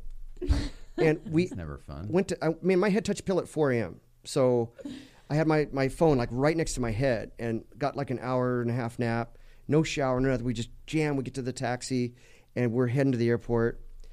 Uh, and Jeremy and I are on the air, airplane together, and we're flying back, and we're both like just beat. And he hands me, he says, "I want you to look at something." I wrote this down, and he says, "I want to do a Petrolicious piece, but I don't want I don't want it to be just a regular generic piece." He says, "I want you. I know you're going to fall asleep, and I, last thing I want you to hear is what's your earliest memory. What's your earliest fondest memory This of was so worth getting to. of This was being- so worth it. of being in an air cooled car. Like it's obviously ingrained in your in your soul. What is your earliest memory? And I'm like, I don't know. And I'm still drunk. I mean, we're I'm damn like and and, he's, and and I'm really tired. And, and he's like, Well, I'm gonna text this to you, okay? Just put it in your phone. It's a storyline. You need to fill in. I need you, I need a timeline from you, John. Yeah, just it might be a year from now, but just whenever you get an idea. But I want you to I want you to just think about your earliest moment. And so when I woke, we get to LA. I've got a raging hangover. But I wake up with the question in my head, and I knew immediately Yeah. what it was. And I told him before we went our different ways. And I said, I got the memory. He's like, What is it? I said, I'll write it down and I'll send it to you. Oh, cool! Look at you. You knew it was a good one too. I had to write it down, and I had to like really explain because Did you craft it? Did you want to craft it when you gave it to him? Is that kind of why? well, he, well, because he's a craftsman, and I didn't want to disappoint him. That's what I mean. So, did you feel almost a, an obligation to deliver it to him? as- Yes. As an ar- artist to artist. yes. Yeah, I feel the same way with almost everything. It's one of those like, don't come in here if I'm in the middle of something. Not telling Wait him till what I to let do. You know it's done, so you can come see it. I didn't want to tell him what to do. Mm-hmm. I wanted to explain to him the scenario and what I was feeling and the period of time it was and what my cousin Denise looked like and what I look like. what we're getting then. to, obviously, is this is the moment that connected with me so much, which was the bouncing up and down. Correct? Oh, those summers, that summer, uh, the, you know, you, you're born, you're an infant, and then things happen, and you awake, and and and you you go through stages. Like, ow, that hurt. I'm not going to do that again. Or, ooh, that feels really good. I'm going to do that forever. You know, time, so yeah. you know, mm, that tastes delicious. I like that. Ooh, Yeah. you know, whatever. You go back and forth, and then you. I think everybody within reason is trying to build a life they want to live in, given whatever they have control, some control over. Sure. The uh, control's an illusion, everybody. Got it. Jen, Learned that from Days of Thunder. drop it. So, so uh, that's how that inspiration happened, and then it morphed into uh, that that storyline he gave me that was kind of empty. Was like, remember the places where it happened for you, good or bad. Like how where the, the stops along the way. So if you look at the Petrolicious video, it may not be obvious because here nobody can ever see what's in my head or Jeremy's head, but he's pretty damn good at getting it out of his head In his films. in his films. Right. So I tried to share with him as good as I as well as I could, so that he could do what he does. Mm-hmm. And so during that video, it starts with me in the Volkswagen on the little streets that have the dips, and she I and I told her, you know, we're in the back seat of the car During that scene. during that, and the, the the the lady in the car, I know her, and I knew her boys, and I knew that her one son looked a lot like me when I was little. He even sticks his chin out when he's excited, like me. Like when I drive, I can't. You've seen what we're talking about, right? D- Yeah. It's Uh, so well captured. Very well captured. So I didn't mean to talk about it for an hour, but still, it's very, very it's cool. all good, but you can snip it and but No, we don't do Whatever that. you don't use, it's just us getting to know each other, and I'm I'm cool We with use that. it all. This is it. It's a talk show. It's all going to be on. So And we don't worry about a thing. This Okay, is a blast all right. for us. So I, so we we went. That took twenty minutes. I I called my buddy Bob. I said, "Can I borrow your wife and your son?" and all I can do is buy him lunch. I'm not paying you shit. He's like, sure. No, no, and the car. Oh, hang on. Uh, Oh no! And I called. I called. I called a friend of mine, Tom, who had a very similar car. oh, wow. Okay, so you it's an amalgamation from a so bunch of different sources. So I had to go pick up his car, drive it to Jeremy's house because he lives in old. Where's that again? Culver City. Culver City, which is very like South Gate. Everybody got that? Jeremy Heslop lives in Culver City. Yeah, go rob all his stuff from his house when he's on location. So we we uh, we get there. We just told them, look, we're going to drive, and then I'm really hungry, so as soon as we're done, let's go have lunch. So we that's what went down, and we, and we had a little barbecue. We had hot dogs in the So you backyard. just made it into a, a, an outing. yeah. I love it. So That's what all you creative, cool people do. And there's a ton of you guys in the Porsche community. You must community. You like you must attract it like moths to a flame. You guys. I don't know. It's just for me. It's uh, I don't let everybody come in the fold. Oh, Yeah, we're I. I, I far didn't mean that, but I mean like No, no. I'm just everyone wants to. Like you guys do something so cool and w- wanting to have it. You guys have that. Th- that's thing. well. I, on the way here, I was talking to Sid. I said, you know, Sid, it's funny because uh, I'm a human being, like all the people walking down the street. We all have our thing going on, whatever that might, thing might be. But we're on the inside looking out, and so we don't normally take. I don't know why, but I know for myself, I really have to slow down a lot to get in a, in the moment, which is a really hard place to get to Yes. and so I, I I don't really reflect and I don't appreciate what I have. I'm reacting to the bills, the the demands upon me from clients, from my employees, and I don't really appreciate what I have. But at the same time, I'm looking at other people. Man, they got it made. Look at the Ryans. They're beautiful. Look at this great thing they have. How many people have this? You know, and and Sid, you know, going to USC. You know, great school. He's and he mm-hmm. has a noggin. He's not like just some guy at USC who has Yeah. Uncle Sugar paying the bill. He's, He's actually not just going to network for the rest of his life. He's going to do some really cool stuff. Sid's going to be something. He already is something. He's already doing cool stuff. so exactly. so you know I so then I have to I have to remind myself that that reflection in other people like you guys and, and Sid, it's it's I'm looking in a mirror. I just have to figure that out. That you know it's it's reflections these little facets that everybody has where we can interconnect. It's really really fun. So this for me, like what you guys are doing today, actually is very cathartic and fun because I don't get to how I mean, what a blessing to be able to express myself and share. Oh, that's so awesome. A lot of people Yeah. say it's yeah, it feels like th- when we were off the air afterwards. Usually when they're leaving, people are like that was great. That was like therapy. That was great. It's Yeah. like even if we didn't get anything really very interesting on the show, it's Yeah. kind of like It's oh, if somebody leaves feeling better, win. You There know you what I go. mean? Even if it's just the one person sitting in the chair, if they leave feeling better, So worth it. That's what it's about. But I hope I, I'm. Tr- it's so hard for me to tell a story without. It, it's it, and this goes back to when I was a little kid. My, my mom used to get upset with me because she'd ask me a simple question, and I said, "Well, I was walking home, and there was this bug on the sidewalk, and you know, the weirdest thing was that the bug was in a crack, and so I was trying to help it out, and then this, and, and she's like, John, I just want to know what you want for dinner." This is, this is yep. I'm the Jack London It's of both of our lives. of. Uh, you collect a lot more data than most people. I do too. I think she does too. d- okay, d- okay, so I have to ask, ask a question of you. Please. so since we have a similarity in this in this way, I notice I think people have a refresh rate where when they see, like they can see between the frames sometimes. There have been times in my life like I can see things other people don't sometimes. Mm-hmm. And when I see somebody, when somebody else sees it too, I'm like, "Oh, you saw that!" Mm-hmm. Because it's like it's like a meteor shower. Hundred percent. I can see them all. I'm like, "Oh my god!" Oh, oh. And so people are like, "What did you see?" I'm like, "Well, you can, there's just three of them." So I like uh, your idea of a refresh rate is brilliant to me. Like a frame rate, Yeah. is brilliant to me because there is stuff all around us all the time that we don't see. That say maybe your cat does or your dog does or whatever. And it, I'm not saying there's people and beings moving through your home, although maybe that's possible too. I'm just saying that there's other stuff.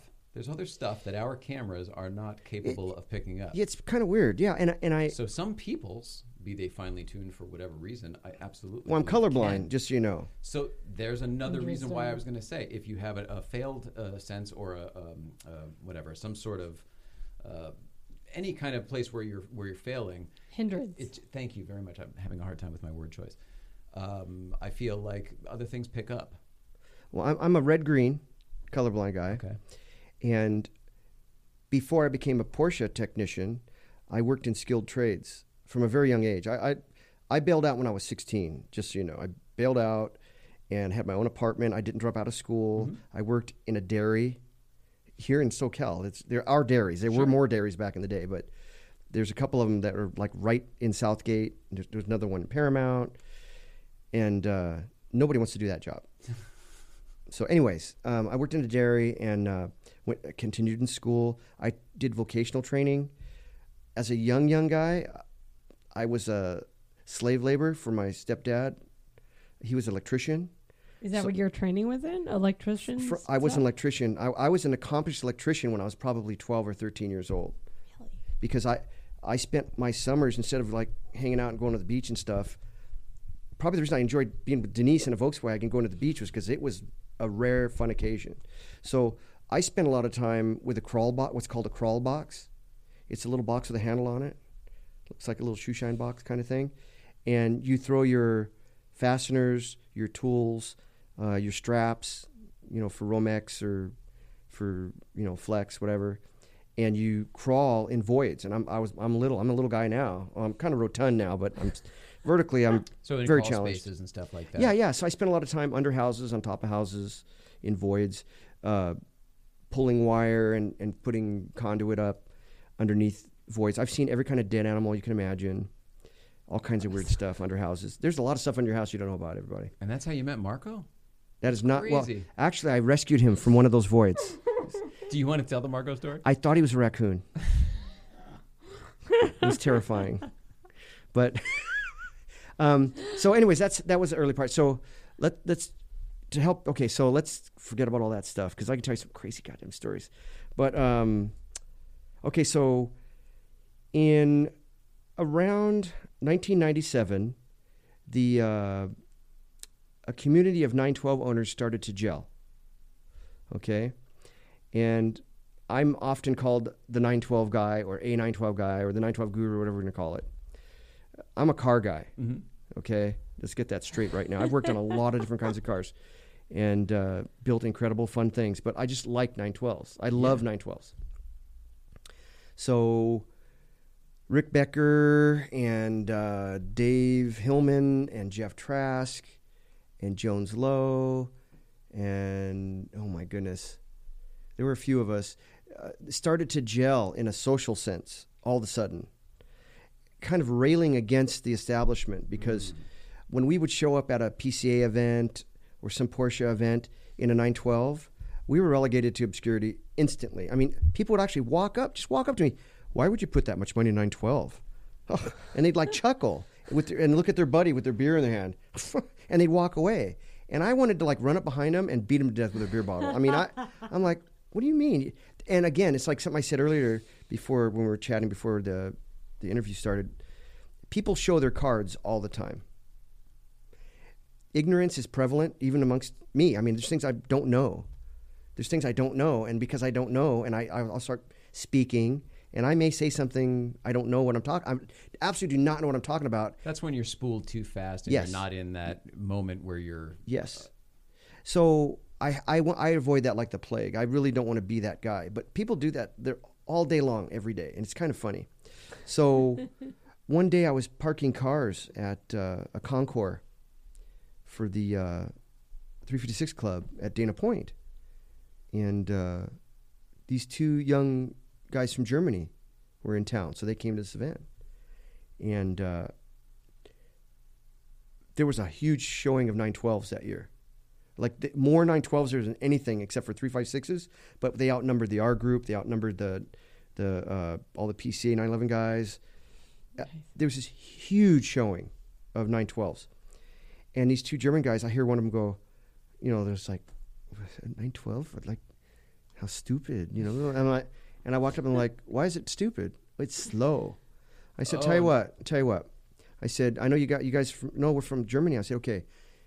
I wish, I wish you could take your pick of any of those cars out there on the grass, and we can go run the crest. And uh, you guys would kill yourselves trying to keep, keep up with me on 912. I, it's you mm-hmm. just they're just showing their More cards. power, less weight. I don't know what anyone needs to. I don't know where the math needs to come in. Well, where it You know comes I in, mean? like where where is the loss of understanding? So here, here's where here's where it comes in. Like when I when I raced, like for instance, POC. POC was a serious group of runners. Man, we we used to laugh at PCA and all- all the other groups. POC was definitely a West Coast entity. It predated PCA. They both were born in '55. I think Topper Chase beat him by a, a week or two, but uh, God bless him.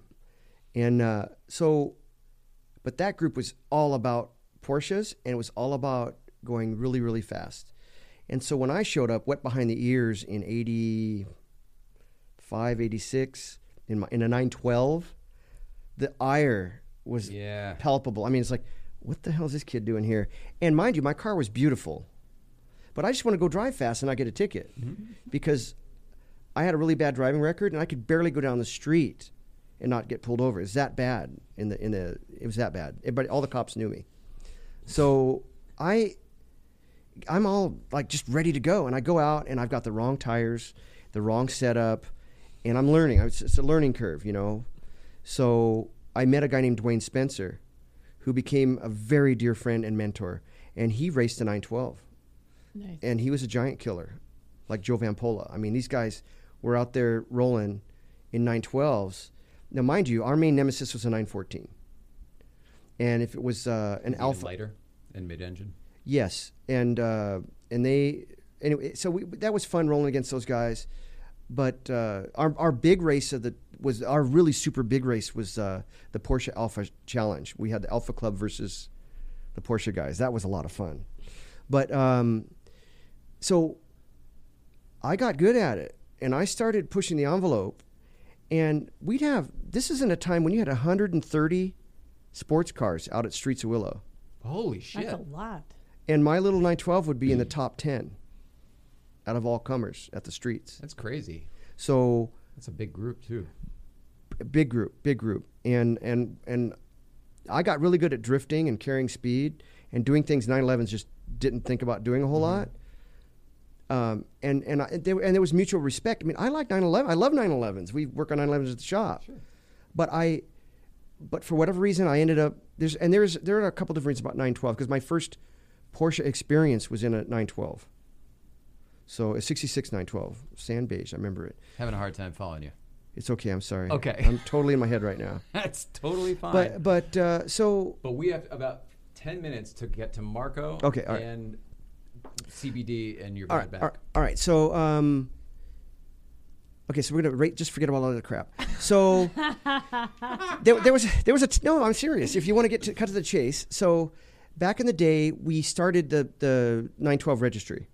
Okay. Okay, and this band of of uh, unwanted toys, you know, we got together, and it turned into something really. founders of the 912 Registry. Yeah. I didn't realize that. yeah, Big fan. You guys have good social. yeah, yeah.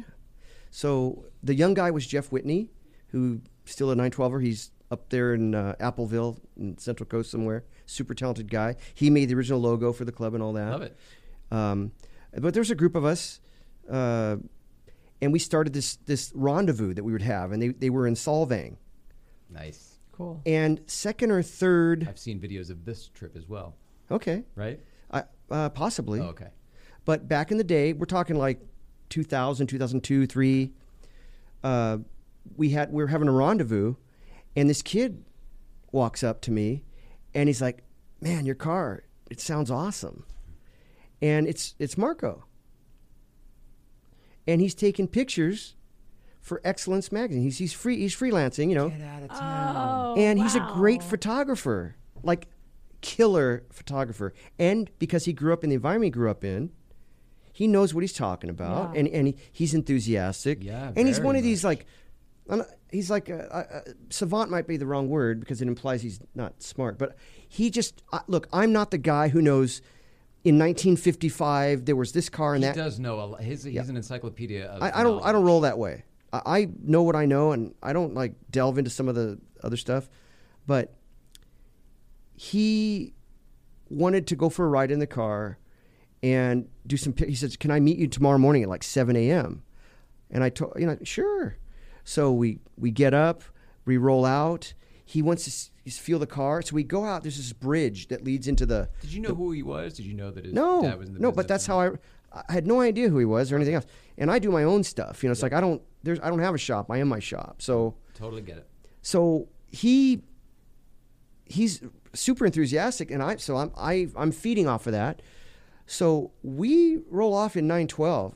I'm sorry, in mine twelve, my sixty eight nine twelve, and at the time it was in post race trim, still Okay. it was pretty much still a race car with some it was still nice but it was a hard roller still i had detuned the race motor so i could rev to 7500 rpm and i had a really loud straight pipe on it and it's early in the morning in solvang oh, no. and he's we roll across this bridge going i'm not kidding you because we rolled out i just took off we hit this bridge i'm doing about 100 miles an hour and i got a straight pipe and i'm burning race gas mixed with uh, street street gas Just in the hills of Solvang. these two these two guys are on the bridge. They hear us coming. They're on bicycles. They're all kitted up on their bicycles. yeah. Oh my god. We come rolling up on them. They pulled off to the side, threw their bikes over the rail, and jumped over the side of the bridge into a ravine because they thought they were going to die. Oh my god. oh my god. Marco's laughing. I'm laughing. Meanwhile, it was this little tiny old classic Porsche Yeah. rolls by. And we roll through. Hilarious. Well, then Marco's like, "Oh, stop here! I want to take some pictures." And I can show you the pictures. he sent me the pictures, and I, and I, I covet them because they're beautiful photographs. Oh, That's amazing. And uh, so we stop and we're taking pictures, and we're just in the zone now. I mean, everything's fine, peaceful. Well, here come the guys on their bicycles. They were not happy. No, I wouldn't imagine. Except that you know, I mean, really, was that your responsibility? I mean, they chose to do all that stuff. Well, I have a neck. I would have used my neck to look over my shoulder. I'm just saying. just in general. So FYI. Even that's with your good bad back, nice segue. No, and, yeah, there you go. and mind you, I, I ride bicycles. It's been a it's been a thing. I don't do it that much right now, and I, I need to get The back first into. time we met you was on a bike ride. there you go, there you go. So, um, anyway, so that was how I met Marco, and that article ended up. It was so funny because the, from the time he took the photos to the time when the photos eventually got used by Excellence, another young man I can't think of his name took over the photographs and added the words. And but by that time, I was run, running a twin spark because I'd always been experimenting, and I had put a twin spark motor in my car because to get the power I wanted from the single spark, I needed to do something so I could run on pump gas. So it was you know a couple years like 2005 by the time it actually went in the magazine. But uh, Marco, pick up your camera, you lazy bastard. Yeah, Agreed. who knew? I I'll get on him about that. them. Yeah, it's something that His he shop is so stinking photogenic Yeah. too that I, I mean he could be taking some fantastic photos if he wanted. Absolutely, but I think um, a lot of the photos that you see on my feed, on I'm they're mine. Uh, lately, Well. though, no, no, I'm saying I, I take pictures. It would be awesome if he did the same thing. Ah, Like, there's a lot of shops where people visit. Like, Yeah. let's just say like Rod Emory. You know, you, he's got all these amazing things going on. So people come from all over the world flock. Literally all You were talking world. like Mazda Flame. There's a good situation, and so, um, you know, it's nice to have that. Mm-hmm. I, now, S- now, Sid does a lot of stuff now, and even Val has picked up a camera. My receptionist and uh, my administrative professional. She's very, very professional. pardon me. Um, so she she kicks butt in the front, and now she's picked up the camera. So it's kind of fun to have these other people kind of from their viewpoint, because uh, at the end of the day, it's uh, curated. Everything's curated now. But I, if you take pictures in your shop and post it, it's pretty much curated. It's you know you're By you. thing. Yeah. It's your own. Yeah, I think that's what it's supposed to be. Yeah. Yeah. That's what I feel like with social media. Like that's where people get hung up is like to have to go out and talk about what you posted. You have to be able to stand by that. And so Yeah. po- be, having a beautiful place like Rod or you or d- uh, Well, you'll find a lot of junk in my pictures. There's there's stuff everywhere. It, you know, because cars are constantly going to pieces, and then Isn't that where the art is, though? yeah, to me, yeah. I feel that's like why that's I think what Marco's shop is so photogenic, is because Absolutely. of the lighting and the and the age, the the patina on the actual place. Sure. That's tells a part story. Of the story, Yeah. and, and that's that's what I love. Like that's what I connect with. So when you're talking social media and like, I used to do PR. I don't know what you know, but like, it there there was a minute where like at first like we were telling the story and shaping it, and then it was like okay, well counteract what's out there, like combine those two. And that's why I feel like what you guys are doing by taking the ownership of what you're putting out there, and you've done that with our show and everything you're doing. But like I know Marco has talked about the two. So have being able to take photos to get your point across, I think is killer. yeah. I love that he can. Yeah. I love that you do. well marco's marco's smart about it you know he you know there's a there's a thing there's a culture there, there's all these intermingling cultures okay and um, guys like certain things you know pointy things sharp things things that go roundy round on your wrist and and uh, and cars and all that so he's smart because he's kind of bringing that culture into his business i haven't really made that that move. I mean, I'm I'm just busy. Uh, if it wasn't for Sid and people like Jeremy, I would probably miss out on this. It just what, but so, but Thank I, you, I Sid. yeah. No, seriously, because this this is uh, it's great for us to have you here. I mean, you guys did invite me, but then I kind of like got busy and, and I said, yeah, sure, but then nothing. I- Well, that's how it's- it is. One of those when you when you have when when you have time. Everyone's busy. The We do this community in the middle of bands the day. I together. mean, it is what it is. Yeah. Sorry, the community. But you wanted to talk about, um, yeah, I guess Community bands Oh, together. sorry. No, it's just it's really neat what you guys all do. Like you all have your own stories and you all do your own thing, but like the community bands together to make sure they hear what they want to hear, and like that's what's so cool, and like that's what was so cool to talk to you about at You- breakfast. And you did make time to come here Yeah. to to to you know support us and i want to talk about the things that help support you and do your thing i mean it is a community and it's not just a community in that we're all existing in the same place Yeah. it's a community in that oh we all do things for each Sure. other that's how it works oh. you Oh. know, Hope- that's hopefully. the point Hopefully. To me that's the point You that's the what I only mean? way to do it. So yeah hopefully people will follow but to me that's the point yeah. um, cbd real quick anything you want to talk about Sure. you, You, got know, a bad back i'm yeah. wearing a brace right now that's how we started that whole Yeah, process. yeah. You mentioned that. I'm like, oh God, it's awful. that's what it is Yeah, it is. I I, mean, well, I, trying to I do exercises and everything too, but it is what it is. Well, I was in a, a mountaineering accident up in the Sierras uh, back in uh, probably '95, and uh, I smashed was my back. 94. Okay, there you go. Mm. So I smashed my back and I broke it, and I didn't know it. I was paralyzed from the waist down, and my buddy Bill that I Uh, compression or like what kind smashed. Just I f- uh, fell on your back? I fell onto my back. Ugh. I, I pretty much kicked myself in the head with the back of my feet because I fell onto a log. That's gross. and I had and I had a bunch of equipment. What? Uh, you should have been maybe killed, definitely paralyzed, right? well, and I fell into a river. And drowned. I should have I should have been paralyzed and then drowned. No, really, that's really what should have happened. my buddy Bill's a tall guy like you, and and pretty burly, Does he want a sweatshirt? I'm just kidding. just kidding. Right? Just kidding. He- yeah, that Snuggie's not going anywhere. No, Nope. we got it. So, uh, so I fell and I injured myself, and uh, Bill pulled me out of the water, and uh, I I could not move. And he's like, "Oh, John, you know this is bad. This is really really bad." So he was like he was very careful with me and put me on to uh, a sleeping bag and then dragged me up away from the bank so I wasn't being displaced too Yeah. much. What a good dude.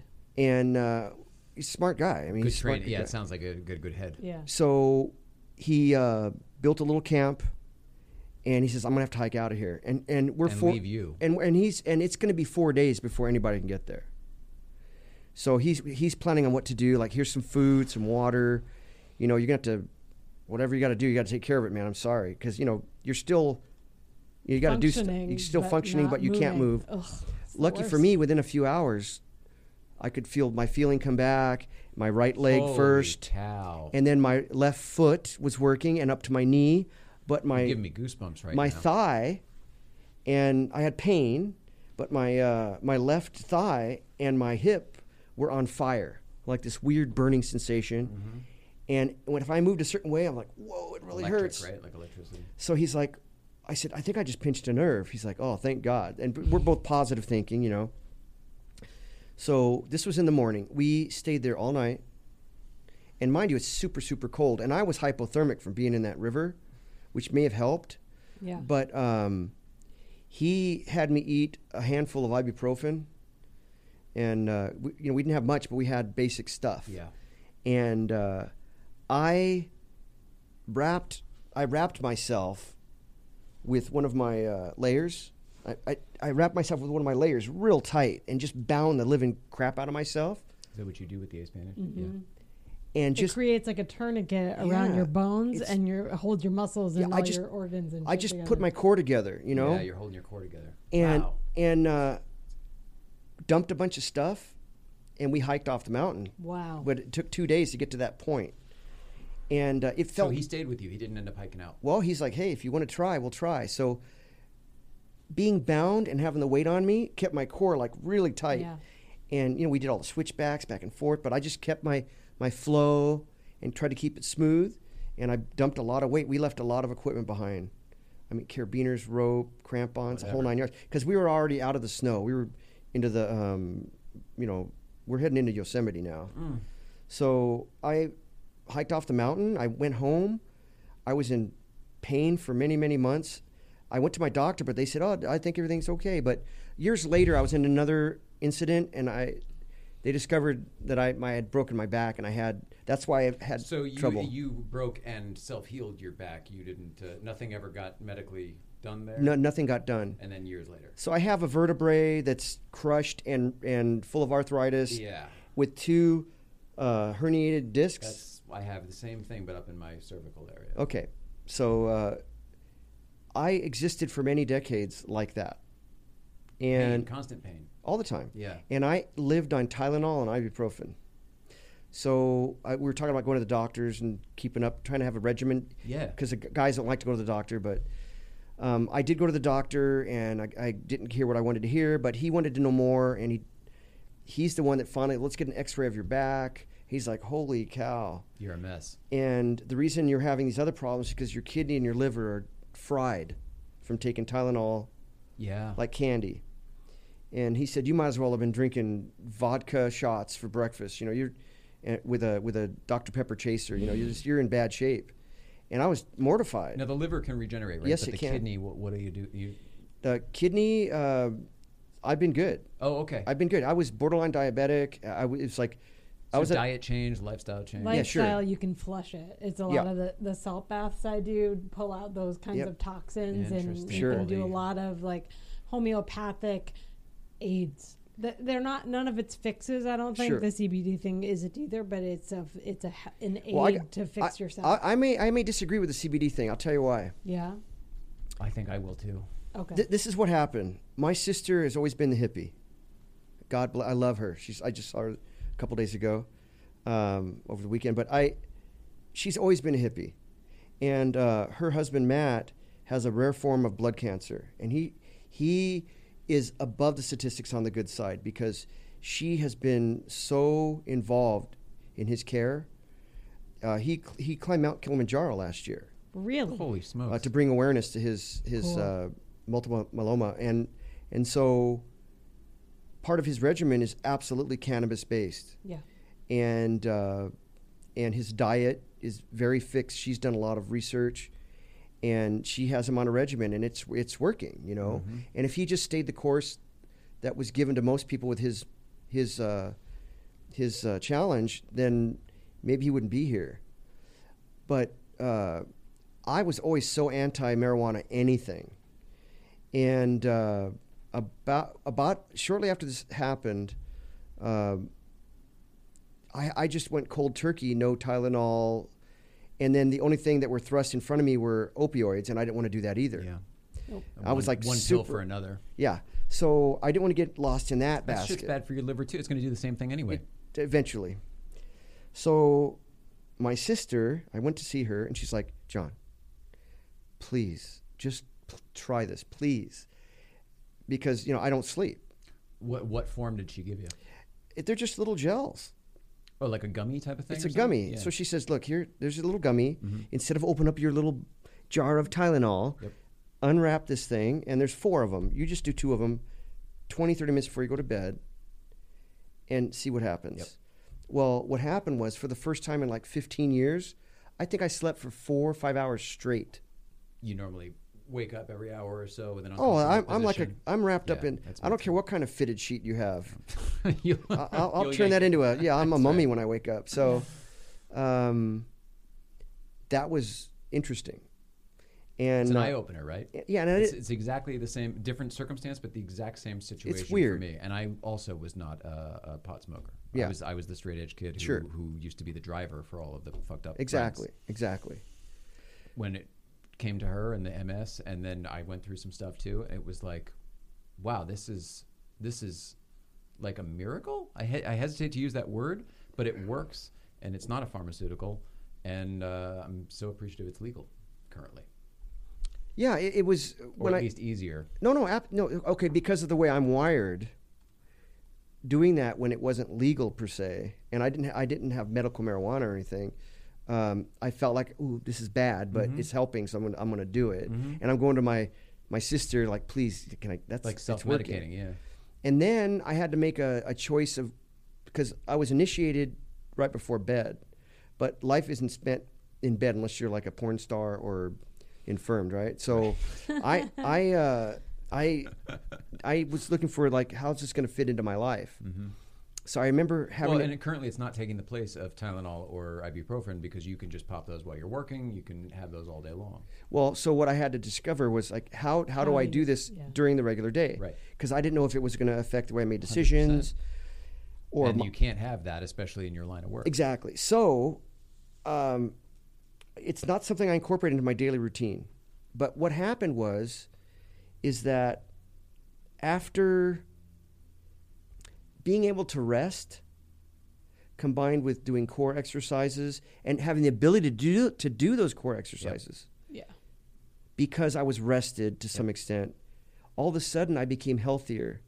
So rather than going down the road the regular way, to where I'm just some broken down old dude, um, it gave me a new lease on life. Yes. So my quality of life has improved, and uh, and then and the thing about like I don't know about you, I'm assuming. Like for me, I feel when it's ramping up, I feel like I'm gonna have an episode. Yep. I get hot and Oh. I feel like a fever and I'm like, okay, just sit in it because it's going to get better. Okay.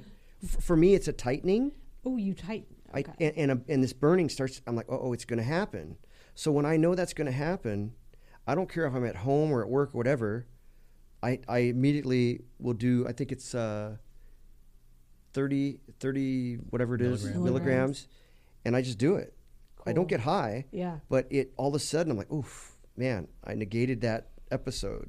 But I know to take it easy too, and maybe just uh, you know Listening to your body, man, the Yeah. fatigue and all the other stuff, it, it, it's telling you everything.